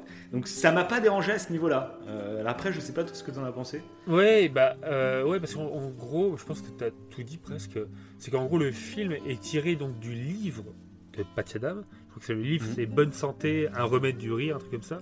Mhm. Et euh, donc, c'est tiré de ce livre et de, de Patch Adam. Et du coup, de l'institut qu'il a vraiment créé, le Gesundheit Institute. Gesundheit. Ge- Gesundheit Institute. Gesundheit? Heit, je sais que c'est... Attends, euh, Heit, ah je sais plus, attends, Gesund... Ge- Heit, je crois que Heit, je crois que c'est santé, et Gesund c'est peut-être institut, je sais plus. J'avais fait allemand quand j'étais plus jeune, mais je ne me souviens de plus rien du tout. hein. Et d'ailleurs, bah d'ailleurs, le titre, euh, j'avais trouvé ça intéressant, j'avais noté, parce que le titre brésilien, euh, Ouais. il se traduit par l'amour est contagieux. Et je trouve que c'est tellement ça. C'est tellement ça. C'est que c'est ça qui, qui est fou, c'est que le, on peut partager cette, euh, cette bonne humeur, cette positivité, elle peut, s'être- elle peut être partagée autour de vous. Si vous la partagez autour de vous, qu'après, autour de vous, d'autres gens la partagent autour d'eux, etc., etc., ça, ça. fait presque. Mais c'est ça, c'est le karma. C'est le virus de- de la positivité. le karma. Ouais, ouais, ouais. C'est euh, c'est ce qu'on disait tout à l'heure. Le karma, faut pas le résumer à tu fais une bonne action et ben il y a une bonne chose qui va t'arriver. Je trouve que ça, ça fait trop spirituel, tu vois. C'est comme s'il y avait une réponse directe. Et je pense que c'est plus un Ouais, comportement. ouais. Si t'es positif, si t'es bienveillant avec les gens, il y aura un retour, euh, pas magique, mais juste les gens auront envie d'être bienveillants avec toi. C'est ça. Ça, c'est. Pas- ouais. Pour moi, c'est ça le karma en fait. Ouais, C'est- faut pas voir le karma comme une, comme une réprimande. Parce que t'as peur que le karma Oui, sur toi, faut agir de telle manière. Je pense qu'on peut plutôt le voir agir d'une bonne manière. ouais. Ouais, voilà, Mm. agir d'une bonne manière fait que ça. T'auras un retour bienveillant. Et euh, je trouve, hein, clairement. Et puis là, bah, pour le coup, ouais, t'as dit euh, euh, dans, la, dans la réalité. euh, donc, docteur, bah, d'ailleurs, le patch de. Enfin, Hunter Adam, parce que patch, du coup, c'est un surnom qui s'est Oui, oui. qui s'est donné lui-même, et ben il est, il parle encore. Il a même une chaîne YouTube, donc vous pouvez aller voir sa chaîne YouTube. Euh, il parle même du coronavirus. Alors, Mhm. euh, bon, je sais pas, j'ai pas. Il parle en anglais, donc euh, moi j'ai pas fait. euh, Ah bah oui, oui bah, bon, il, voilà. dit que c'est un complot mondial. hein. Oui, c'est un coup mondial contre lui d'ailleurs. Il parle que c'est lui. oui, contre lui, contre lui. hein. Contre lui, ouais. Et, c'est le mec qui est parti dans live total. Non, non, il dit le remède pour le coronavirus, c'est euh, de Le rire. rire. C'est, il l'a dit, hein, il l'a dit dans sa dernière vidéo YouTube. Oui, il me semble que c'est ça. Il faut rire et le virus s'en va en courant, apparemment. hein. Voilà. c'est ça, c'est ça. Ça sera la conclusion du podcast. ah là là. Ah la fake news de ouf. Non, je sais pas, je sais pas concrètement ce qu'il dit. En tout cas, il est, voilà, il est, euh, il est Oui, non, mais après, ce qu'il faut reconnaître, euh, au-delà du personnage en lui-même, on, euh, parce que je, on connaît pas toute sa vie, donc peut-être qu'il a fait des choses euh, Mhm. moins drôles ou je ne sais quoi, je j'en sais rien, tu vois. Mais ce qui compte surtout, c'est, je trouve, c'est un peu le message global de ce film, qui a, je pense vraiment, qui a une, une importance chez beaucoup de personnel médical. Ouais, clairement, clairement parce que dans oui, les hôpitaux, tout ça, il y a vraiment, voilà, ça, ça a marqué une sorte de petit tournant, tu vois.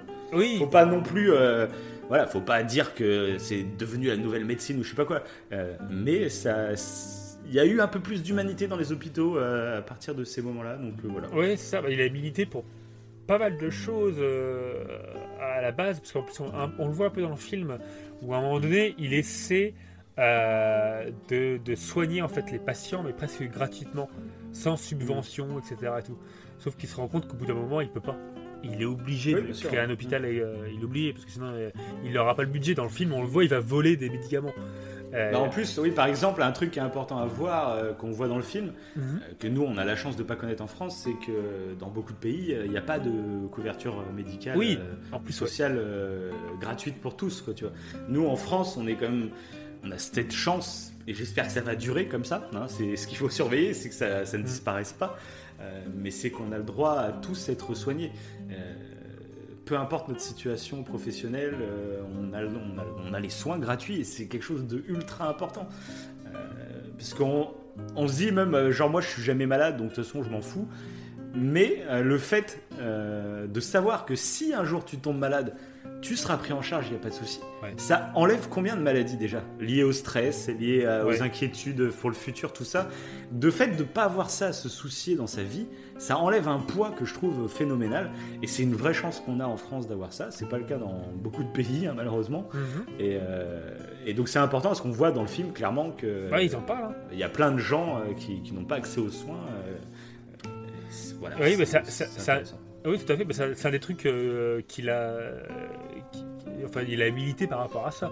Euh, en plus de vouloir véhiculer le rire aux patients, il y a, il y a une scène qui le démontre bien d'ailleurs dans le film. C'est c'est à un moment donné, euh, il y a plein de médecins, quand il est stagiaire, ou quand, enfin, qu'il est en train de faire ses études, il y a plein de médecins qui parlent d'un patient et le patient, euh, on parle de ce patient, euh, on parle de, son, de sa maladie et le patient a un numéro. Et d'un Oui. coup, là, bah, Adam, enfin, Docteur Patch, il pose une il question, dit, il fait, mais euh, comment s'appelle question Ouais, Ouais, il dit comment elle s'appelle? Et là, tout le monde le regarde bizarrement, alors que la question à la base, elle est, bah, elle est, euh, elle est humaine. Quoi. En fait, il s'intéresse à la Mm. personne et et pas, pas comme un produit euh, qui a une maladie et qu'il faut soigner. quoi.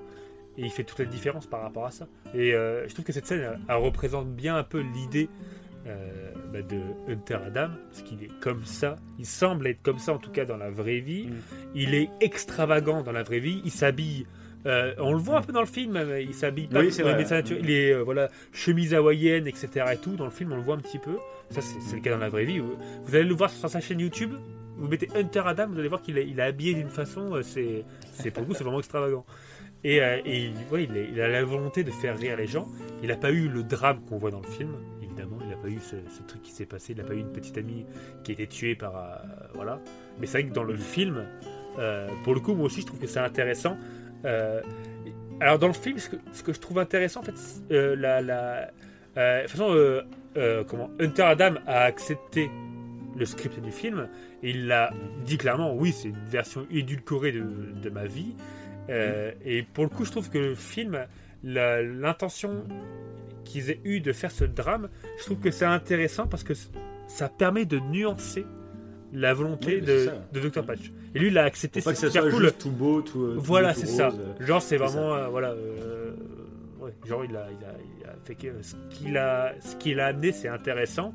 Mais encore une fois, il faut trouver le juste équilibre entre, euh, voilà. euh, Oui, parce qu'il y a un autre juste équilibre aussi que je voulais préciser. ouais, Euh, bah justement, quand il fait cette euh, remarque, euh, comment elle s'appelle, tout bêtement, tu pourrais te dire, c'est vrai, bah, c'est une question simple, euh, qui est pleine d'humanité, qui paraît normale, on va dire. Ouais. Mais un truc qui est vraiment à prendre en compte, moi je le vois dans mon métier, ok, c'est bien sûr, tu as envie d'être ultra proche des gens, ultra amical, de t'intéresser, euh, voilà.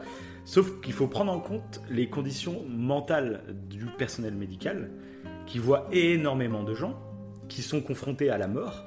Mhm. Euh, Il y a beaucoup de gens qui vont mourir. Et il faut comprendre que mentalement, c'est dur. Euh, imagine, toi, tu t'attaches toutes les semaines à quelqu'un Et que et tu vas a- mourir. qui, qui euh, va mourir. Et ben, il est. Ouais. Donc Bah, t'es pas aussi touché que si c'était vraiment euh, quelqu'un de ta famille ou un de tes amis. Mais c'est successivement. Et imagine au bout de 10 ans où tu as vécu euh, plus d'une centaine de décès, de gens avec qui tu t'étais attaché. Et ben faut comprendre que mentalement c'est difficile. Et c'est pour ça que qu'à un moment de l'histoire, ça a été vraiment l'inverse, où il fallait vraiment pas s'attacher du tout. Oui. Il fallait être très froid. Et oui, on te considère comme un numéro, mais c'est aussi pour la santé mentale des, des Des médecins. soignants. Ouais. Et, Et ben, ça, c'est un truc à prendre en compte pour pas dire juste les médecins, c'est des gros cons. Euh, Ouais. Il y a vraiment cette particularité mentale qui est très importante. hein. Ben, c'est pour ça qu'à la fin, je trouve pas tellement que du coup le l'adversaire qui était le supérieur hiérarchique de, de, de Dr Patch était Mhm. un connard parce que justement c'est bah lui c'est lui qui l'explique euh, même si à, à la fin il se fait un peu remonter Mhm. les bretelles en plus par le conseil des médecins en lui disant Ouais, qu'il faut jouer mais je trouve que dans le fond ce qu'il disait que fallait rester objectif et il le dit il me semble quand il quand il euh, quand il engueule Patch et qu'il veut le virer euh, Ouais, ouais. De, de son hôpital il dit faut pas que les médecins aient un, un affect pour leurs patients et ça paraît Ouais, euh, ouais. atroce dit comme ça mais co- comme tu viens de le dire c'est si t'as un Mais il affect faut se avec tout mettre le à la monde place des soignants souffrir. aussi, tu vois. C'est oui, bah, Ouais, c'est ça. et c'est ouais, c'est- et encore une fois voilà encore une fois tu peux te mettre euh, nuance. c'est- dans les deux camps. c'est ça. et c'est ça qui, qui est C'est fort ça. dans le film. C'est qu'en fait, Mhm. ils ont romancé un peu euh, la vie de, de Hunter Adam, mais pour créer de la nuance. Et c'est super en fait ce qu'ils ont fait. D'avoir Ah c'est créé clair. cette nuance, euh, c'est génial. C'est génial. En plus, parce que Hunter Adam, alors, apparemment, il a vraiment fait un petit institut. euh, comme dans le film où euh, il était euh, H24 avec euh, évidemment euh, des amis à lui, des collègues à lui pour s'occuper de patients gratuitement. Mais au bout d'un moment, bah, il pouvait plus parce que, sauf que Ouais, les, ses collègues médecins, euh, ils, bah, ils enfin, ils avaient un métier à côté. Donc ils avaient leur métier, plus euh, bénévolement, ils Ouais, s'occupaient de bien sûr, patients. Ça. Donc au bout d'un moment, bah, tu, tu craques. hein. C'est le burn-out. Enfin, tu, tu peux pas faire cette. euh, voilà. Et du coup, c'est bien. Dans sa vraie vie, il l'a compris et il a dû créer un hôpital comme les autres. Sauf qu'il a ajouté sa Ouais, petite ça. touche de. Et c'est ça de- qui est intéressant, c'est que vous voyez le film. Le film est là surtout pour t'apporter une façon de voir les choses, on va dire, euh, et pour te faire vivre des émotions. Et ensuite, euh, n'hésitez surtout pas à aller vous intéresser à la réalité Mm. et ce qui s'est passé en vrai, qui est toujours beaucoup plus nuancé, qui est jamais aussi euh, beau que dans les films. Mais voilà, c'est. Bah, Ces deux films, de toute façon, globalement, les deux, c'est ce qu'il faut faire. C'est, il faut en réfléchir. C'est, Ouais. Mais je on te bah, dit pas quoi penser, on te dit euh, essaye de penser différemment et pour voir les choses différemment. Bah, du coup, ouais, parce que du coup, Dr. Patch, en plus, je trouve que ça a été un peu la, la philosophie que tu vois dans le cercle, comme je disais tout à l'heure, que la philosophie que tu vois dans le cercle des poètes disparus, elle est euh, appliquée dans Dr. Patch. Et pour le Mhm. coup, c'est intéressant parce qu'elle est appliquée réellement, vu que c'est une histoire vraie. Mais à la fin, il y a vraiment cet équilibre, parce qu'au lieu de- d'avoir deux camps, euh, non, faut faire, faut faire rire les gens, et l'autre qui dit non, faut, euh, faut pas avoir d'affect avec les patients. Oui, Et bah, il y a- maintenant, voilà, il y a, maintenant, il y a cet équilibre. côtés, quoi, ouais, c'est- Ouais, voilà, voilà. Au lieu de, ouais, de se confronter, euh, l'intérêt c'est d'avoir un échange et d'évoluer vers quelque chose où euh, il y a un meilleur équilibre pour tout le monde, autant pour les médecins que pour les patients, etc. Et, et d'a- d'ailleurs, je pense, pour conclure, euh, peut-être que peut-être d'autres trucs à, à dire, mais euh, euh, tout ça me fait penser, et peut-être que pour les auditeurs ils connaissent, aux accords Toltec. Ce serait pour finir le podcast. Je vais finir le podcast avec ça. Allez, finis avec tes accords Toltec. À part si t'as quelque chose encore à dire, peut-être que. Ah non, non, vas-y, moi j'allais conclure, donc euh, c'est vrai que j'y pensais plus, donc vas-y. Ouais, parce que en fait, du coup, bah, le, euh, je pense que peut-être qu'il y a des, certains de nos auditeurs qui connaissent les accords Toltec. Et les accords Toltec, en fait, c'est des accords qui permettent. euh, ça a été un peu. C'est un bouquin qui a été créé par Miguel Ruiz, un chaman. C'est un chaman euh, amérindien, il me semble, ou je je- ouais, un amérindien, en gros. Et euh, il a fait un bouquin qui est très spirituel, mais ça a été un peu le. comment dire la Bible, entre guillemets, du développement personnel, où euh, ça te permet de voir les choses de façon positive. Et je trouve que, du coup, Dr. Patch, que ce soit dans la vraie vie, il me semble, et dans le film, euh, il respecte un peu ces accords-là. Je trouve que les accords sont intéressants, même autant pour toi que pour moi et pour ceux qui nous écoutent. Et du coup, les accords, c'est quoi? C'est en fait pour avoir une, une, pour contrer un peu nos biais cognitifs justement et d'essayer d'avoir une vue plus positive. Ouais, c'est ça. Et donc je vais faire bref, évidemment. Je vais pas... Après, si vous voulez plus d'informations, il y a le bouquin qui, qui, qui- les quatre accords Toltec. Vous pouvez les lire. Ce sera beaucoup plus spirituel. Moi, je vais rester assez, euh, assez juste. Je vais rester sur le côté positif, euh, sur le côté développement personnel, on va dire. Et en gros, du coup, les quatre accords, c'est quoi? C'est le premier accord, c'est euh, d'avoir une parole impeccable. Et une parole impeccable, c'est quoi? C'est d'avoir une Des petites parole techniques euh, euh, envers les des- autres qui soit euh, de sorte à ne pas faire culpabiliser l'autre. C'est-à-dire que quand tu parles avec quelqu'un, euh, le but c'est pas euh, de, de montrer du doigt les erreurs qu'il a fait, c'est d'essayer une parole impeccable, c'est d'essayer d'avoir une parole qui lui permet de se construire, c'est d'avoir une parole constructive. C'est un peu l'idée de notre podcast en fait. Quand on parle d'une œuvre, même si on doit la critiquer, on essaye de ressortir le côté positif de voilà de- voilà de voilà. C'est de ne pas faire culpabi- culpabiliser l'autre en gros. En gros voilà. Euh, c'est pas de nuire à l'autre, c'est euh, quand vous parlez à quelqu'un, c'est d'essayer de, bah, voilà, de, l'élever si vous pensez l'élever vers autre chose. Ça s'applique à tout le monde. Le deuxième accord, c'est que quoi qu'il arrive, c'est de ne pas en faire une affaire perso- personnelle. C'est-à-dire que quoi qu'il arrive dans votre vie, euh, c'est pas prendre ça pour vous-même. Euh, si quelqu'un vous traite d'idiot dans la rue, faut pas vous dire bah, s'il me traite d'idiot, c'est peut-être que j'en suis un, pourquoi? J'ai une démarche bizarre et tout. Non, s'il vous traite d'idiot, ça le regarde que lui. C'est lui qui l'a dit. Et, euh, et ça rejoint presque le troisième accord qui dit qu'il ne faut pas faire de suppositions. Et ça, ça rejoint un peu le, le- le truc statistique que tu as dit tout à l'heure. C'est que, euh, que tu disais qu'il y a 90% des gens, je oui, c'est ça, que 90% des gens qui, euh, leur plus grand regret, c'était le fait qu'ils se sont inquiétés plus qu'autre chose Mm. pour des trucs qui leur, qui leur apportaient peu en fin de compte. Et c'est justement ça, ce troisième accord, il est vachement lié au deuxième accord, c'est qu'il ne faut pas prendre les choses pour une affaire personnelle, et surtout, il faut ne pas faire de suppositions sur ce qui se passe. À partir du moment où on ne fait Ah, pas de suppositions sur euh, les événements qui nous entourent, déjà, on enlève plein d'anxiété qu'on pourrait ça. se créer. C'est très dur, ça. Ouais, Parce que notre cerveau, il est fait pour faire des, Oui. des suppositions tout le temps. Ah oui, Euh, donc c'est très dur de lutter contre ça. ah oui, encore une fois, là, je vous dis les accords, comme si je savais les faire, c'est pas le cas. Et dans la vie de tous les jours, Oui, bien sûr. c'est oui, très oui. difficile. On Voilà. parle de théorie, hein. ça veut pas dire que nous on est parfait, on applique tout. Ah, on ça. applique tout. Nous sommes des êtres divins. Ça, ça, pas du tout. Au contraire, c'est super difficile à faire. Mais c'est intéressant de le conceptualiser pour essayer de le faire. C'est Euh, toujours ça, ouais. C'est d'avoir ce début de réflexion pour en avoir conscience déjà. Et, et je pense que tu peux caler vers le positif une fois que tu en prends conscience.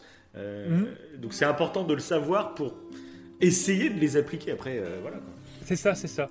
Et du coup, donc, le troisième accord, ça ne fait pas de supposition. Donc, il, voilà, il, faut, il vaut mieux se poser de- des, des, euh, des questions plutôt que, de, que des suppositions sur des choses qu'on peut interpréter. Et ce qu'on dit là, ça rejoint presque parfaitement le quatrième accord. C'est quoi qu'il se passe, faites toujours de votre mieux. En, fait- en gros, c'est ça. Quelles que soient les circonstances, on fait toujours de son mieux. Euh, des fois, vous pouvez être fatigué. Peut-être qu'un autre jour, vous auriez, fait mieux que ce que vous allez faire aujourd'hui. Mais de toute façon, euh, on peut pas. euh, des fois, vous allez supposer des choses qui sont fausses. C'est pas grave. Le but, c'est de faire toujours de son mieux et au contraire, voilà, d'essayer de- d'avoir une parole. On en revient au premier accord qui semble être, selon euh, l'auteur du livre, être le plus important. C'est d'avoir une parole impeccable, constructive, etc. envers les autres. D'essayer d'être bienveillant, en fait. Mais pour être bienveillant, faut éviter de, comment dire de se créer un environnement anxiogène, de, se, de, de, rester accroché à des trucs qui, qui, euh, euh, qui nous donnent de l'anxiété alors qu'on n'a aucun contrôle sur ça. Et je reviens à, ce que, l'idée de Nietzsche là, du fait que tout ce qu'on ne contrôle pas, bah, faut pas y penser. Alors encore une fois, c'est facile à, facile à dire, mais beaucoup plus difficile à faire. Mais bon. En gros, c'est ça. Voilà, les quatre accords, c'est ça. Et ce qui est intéressant pour ceux qui connaissent les quatre accords, et qui ont lu le bouquin. Si vous voulez plus d'informations, bah, je vous conseille de lire le bouquin de toute façon. Mais il y a eu un cinquième accord. Donc Miguel Ruiz, l'auteur du livre, a collaboré avec son fils euh, en 2010. C'est plutôt récent. Il, y a, quand même 10 ans, mais le- les quatre accords, c'est beaucoup plus vieux. Et il a collaboré avec son fils pour faire un cinquième accord Toltec. Et je trouve que cet accord, il est, il est trop bien. Je, je sais pas, je, je kiffe. Le, le- le cinquième accord, parce que je trouve qu'il représente parfois des trucs qu'on a dit euh, tous les deux pendant les podcasts et tout, c'est soyez sceptiques, mais apprenez à écouter. Ne vous croyez pas vous-même, ni personne d'autre. Utilisez la force du doute pour remettre en question tout ce que vous entendez. Est-ce vraiment la vérité? En gros, c'est ça le cinquième accord. Mhm. Et je le trouve, euh, je le trouve, euh, voilà. Voilà, ouais, en gros, c'est ça les cinq, les cinq accords. Les quatre accords Toltec plus un bonus qui a été créé en 2010, c'est ça. Mhm. Pour avoir une pensée positive, entre guillemets, mais après, c'est toujours euh, facile à dire. hein, mais. Bon, voilà. Eh oui, mais il faut le dire justement. Mais il faut C'est le facile dire. à dire, mais il faut le dire et peut-être que ça influencera certains. Et, C'est ça, on espère, on espère. hein, parce et on essaye de tous les jours. parce qu'on est des bisounours. c'est ça, c'est ça. Donc moi, avant de conclure, je vais un dernier truc que j'ai noté qu'on n'a pas parlé. euh, J'aurais dû en parler un peu plus tout à l'heure, mais bon, Ouais, tant pis. Euh, C'était euh, quand je parlais un peu des, des causes et que certains basculent dans les extrêmes. Euh, Ouais. Ce que je parlais tout à l'heure. Euh, en plus de donc devoir, euh, je pense, prendre du recul au cas où on puisse se tromper et du Ouais. coup de faire des actes qui dépassent nos intentions. euh, quelque chose aussi qui me paraît assez essentiel, c'est de prendre en compte le fait euh, qu'aujourd'hui on est dans une société un peu de l'immédiateté et que dès qu'on a une nouvelle façon de penser, on a envie de l'appliquer tout de suite. Euh, on, on a besoin que le changement, c'est ah, maintenant. C'est voilà, je sais plus, c'était Hollande qui disait ça. Changement, c'est maintenant. Et ça, je trouve que c'est totalement débile parce que tous les changements de société qui ont eu lieu dans l'histoire de l'humanité, ça prend du temps. Ça prend des années, Ouais. des décennies peut-être. Et ça, faut en avoir confiance. Et le problème, c'est qu'aujourd'hui, enfin, aujourd'hui, ou même depuis le début de l'humanité, il y a toujours eu des guerres, il y a toujours eu des, des- des- des problèmes de violence euh, pour faire passer des idées. Euh, Je pense Mhm. qu'il faut être un peu moins dans cette immédiateté, euh, plus construire. Si tu penses avoir raison dans quelque chose, et ben essaye de le construire passivement euh, sur la longueur. C'est là que ça aura plus de force, parce que même si tu réussis euh, par la violence euh, à faire passer tes idées, il y aura toujours quelqu'un du coup qui te reprochera tes idées à cause de la violence que tu as exercé à faire. Oui. Je pense que c'est important si tu as vraiment... Alors peut-être que tu arriveras à imposer tes idées, mais comme tu l'auras fait par la violence, eh ben, il y aura toujours... Ça, ça aura créé de l'autre côté une haine chez, certains, Mhm. chez d'autres en fait. oui. Euh, mais peu importe les sujets, hein, que ce soit des gros sujets internationaux, des, des guerres, etc., où on a voulu aller faire la paix, euh, imposer la paix dans un pays avec notre armée, tu vois, par exemple, et forcément, ça crée des groupes euh, par derrière. Ouais, vous avez détruit notre ville, forcément, ça crée, ça titille un peu, tu vois, forcément, mais à des échelles beaucoup plus Mhm. euh, locales, par exemple, euh, on peut noter, genre avec les Gilets jaunes, tout ça, où ça a fini avec des grosses violences. Euh, Après, un cercle euh, infini. c'est- ça, c'est ça. Mais ça, c'est bien d'en avoir conscience, je pense. Après, bon, tout le monde Bah, va pas nous écouter, donc de toute façon, voilà. Mais c'est- je trouve que c'est assez important si vraiment tu as une conviction forte, que tu penses avoir raison Bah, déjà. c'est important de euh, se dire que peut-être que tu te trompes. Ouais. en plus, c'est important de se dire que si, même si tu es sûr de toi, euh, si tu imposes tes idées par la violence, forcément, tu vas te créer des détracteurs et ce sera jamais calme. Ce sera Bah, jamais euh, la vraie paix. Quoi. Donc, euh, Bah, c'était exactement ce que faisait en fait Martin Luther King. hein. Il a essayé voilà, de. euh, voilà. Donc là, c'était pour quelque chose de grave. C'était pour con- con- contrer la ségrégation et tout. Mais il a toujours fait en sorte, malgré la violence qu'il avait, de faire passer ses messages de façon Et pacifiste. du coup, oui, oui. Et puis, Et- du coup, et c'est un et ça- modèle pour beaucoup. C'est Ouais. resté une vraie figure, un vrai symbole que qu'un chef de guerre, par exemple, même si une guerre va réussir à faire passer des idées qui te semblent positives, tu sais même plus que c'est à cause Mhm. de cette guerre, par exemple, qu'il y a eu de ces idées positives qui sont arrivées. Euh, mais voilà, c'est c'est ça. Faut faire attention Bah oui, oui. à, Parce que à t'avais tout ça. Et... bah, t'avais, euh, Malcolm X, Malcolm X, qui lui, euh, au contraire, euh, avait les mêmes idées que Martin Luther King, mais lui euh, avait employé la violence. Et sauf qu'on rentre dans ce problème de cercle. euh, et après, c'est euh, toujours facile à dire. hein. Moi, je dis ça comme si. euh, Oui, bien sûr. Non, mais Voilà. c'est vrai que encore une fois, c'est bien d'en discuter. Ouais, en tout cas.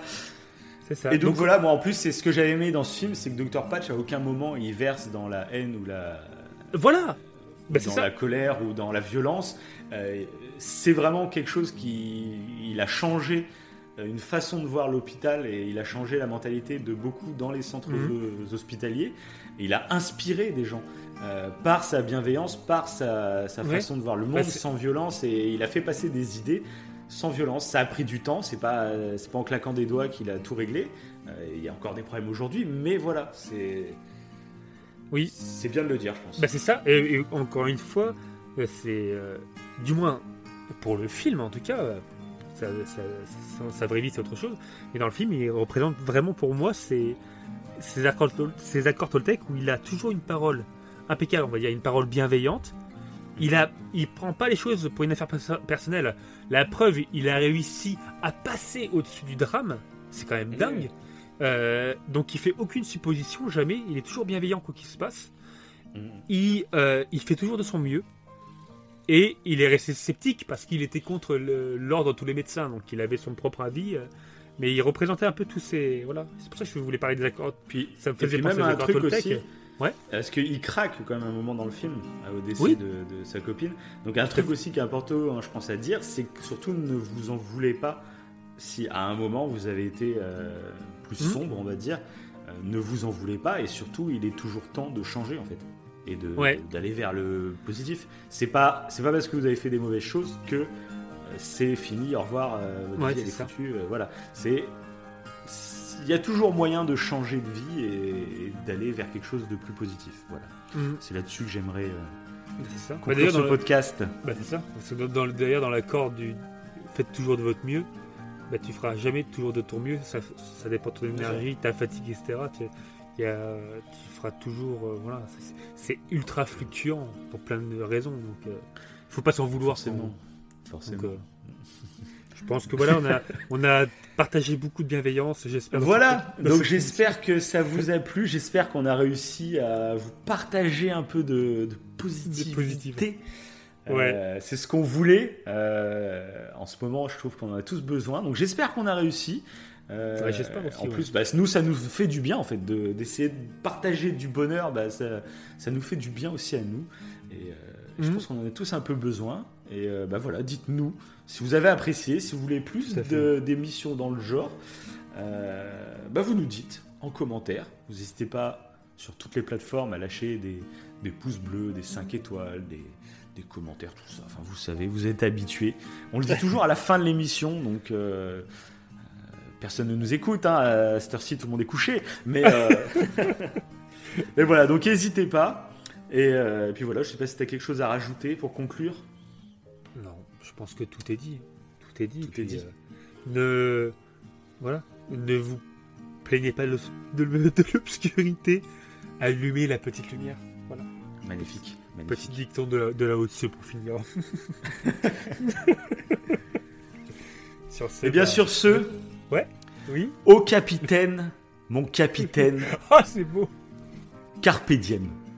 Qui peut traduire ces mots? Euh, profite du jour présent. Bravo, monsieur Mix. Mix. Un nom digne de la robotique ménagère. Cueille les fleurs. C'est-à-dire profite du jour présent. Pourquoi le poète écrit-il cela? Parce qu'il est en retard Non Ding Merci d'avoir joué avec nous. Parce qu'un jour les vers vont nous manger. Parce que croyez-moi, chacun d'entre nous ici, un jour, s'arrêtera de respirer, deviendra tout froid et mourra. Veuillez vous approcher, messieurs, et contempler tous ces visages surgis du passé. Vous les avez bien souvent entreaperçus ici, sans vraiment les regarder.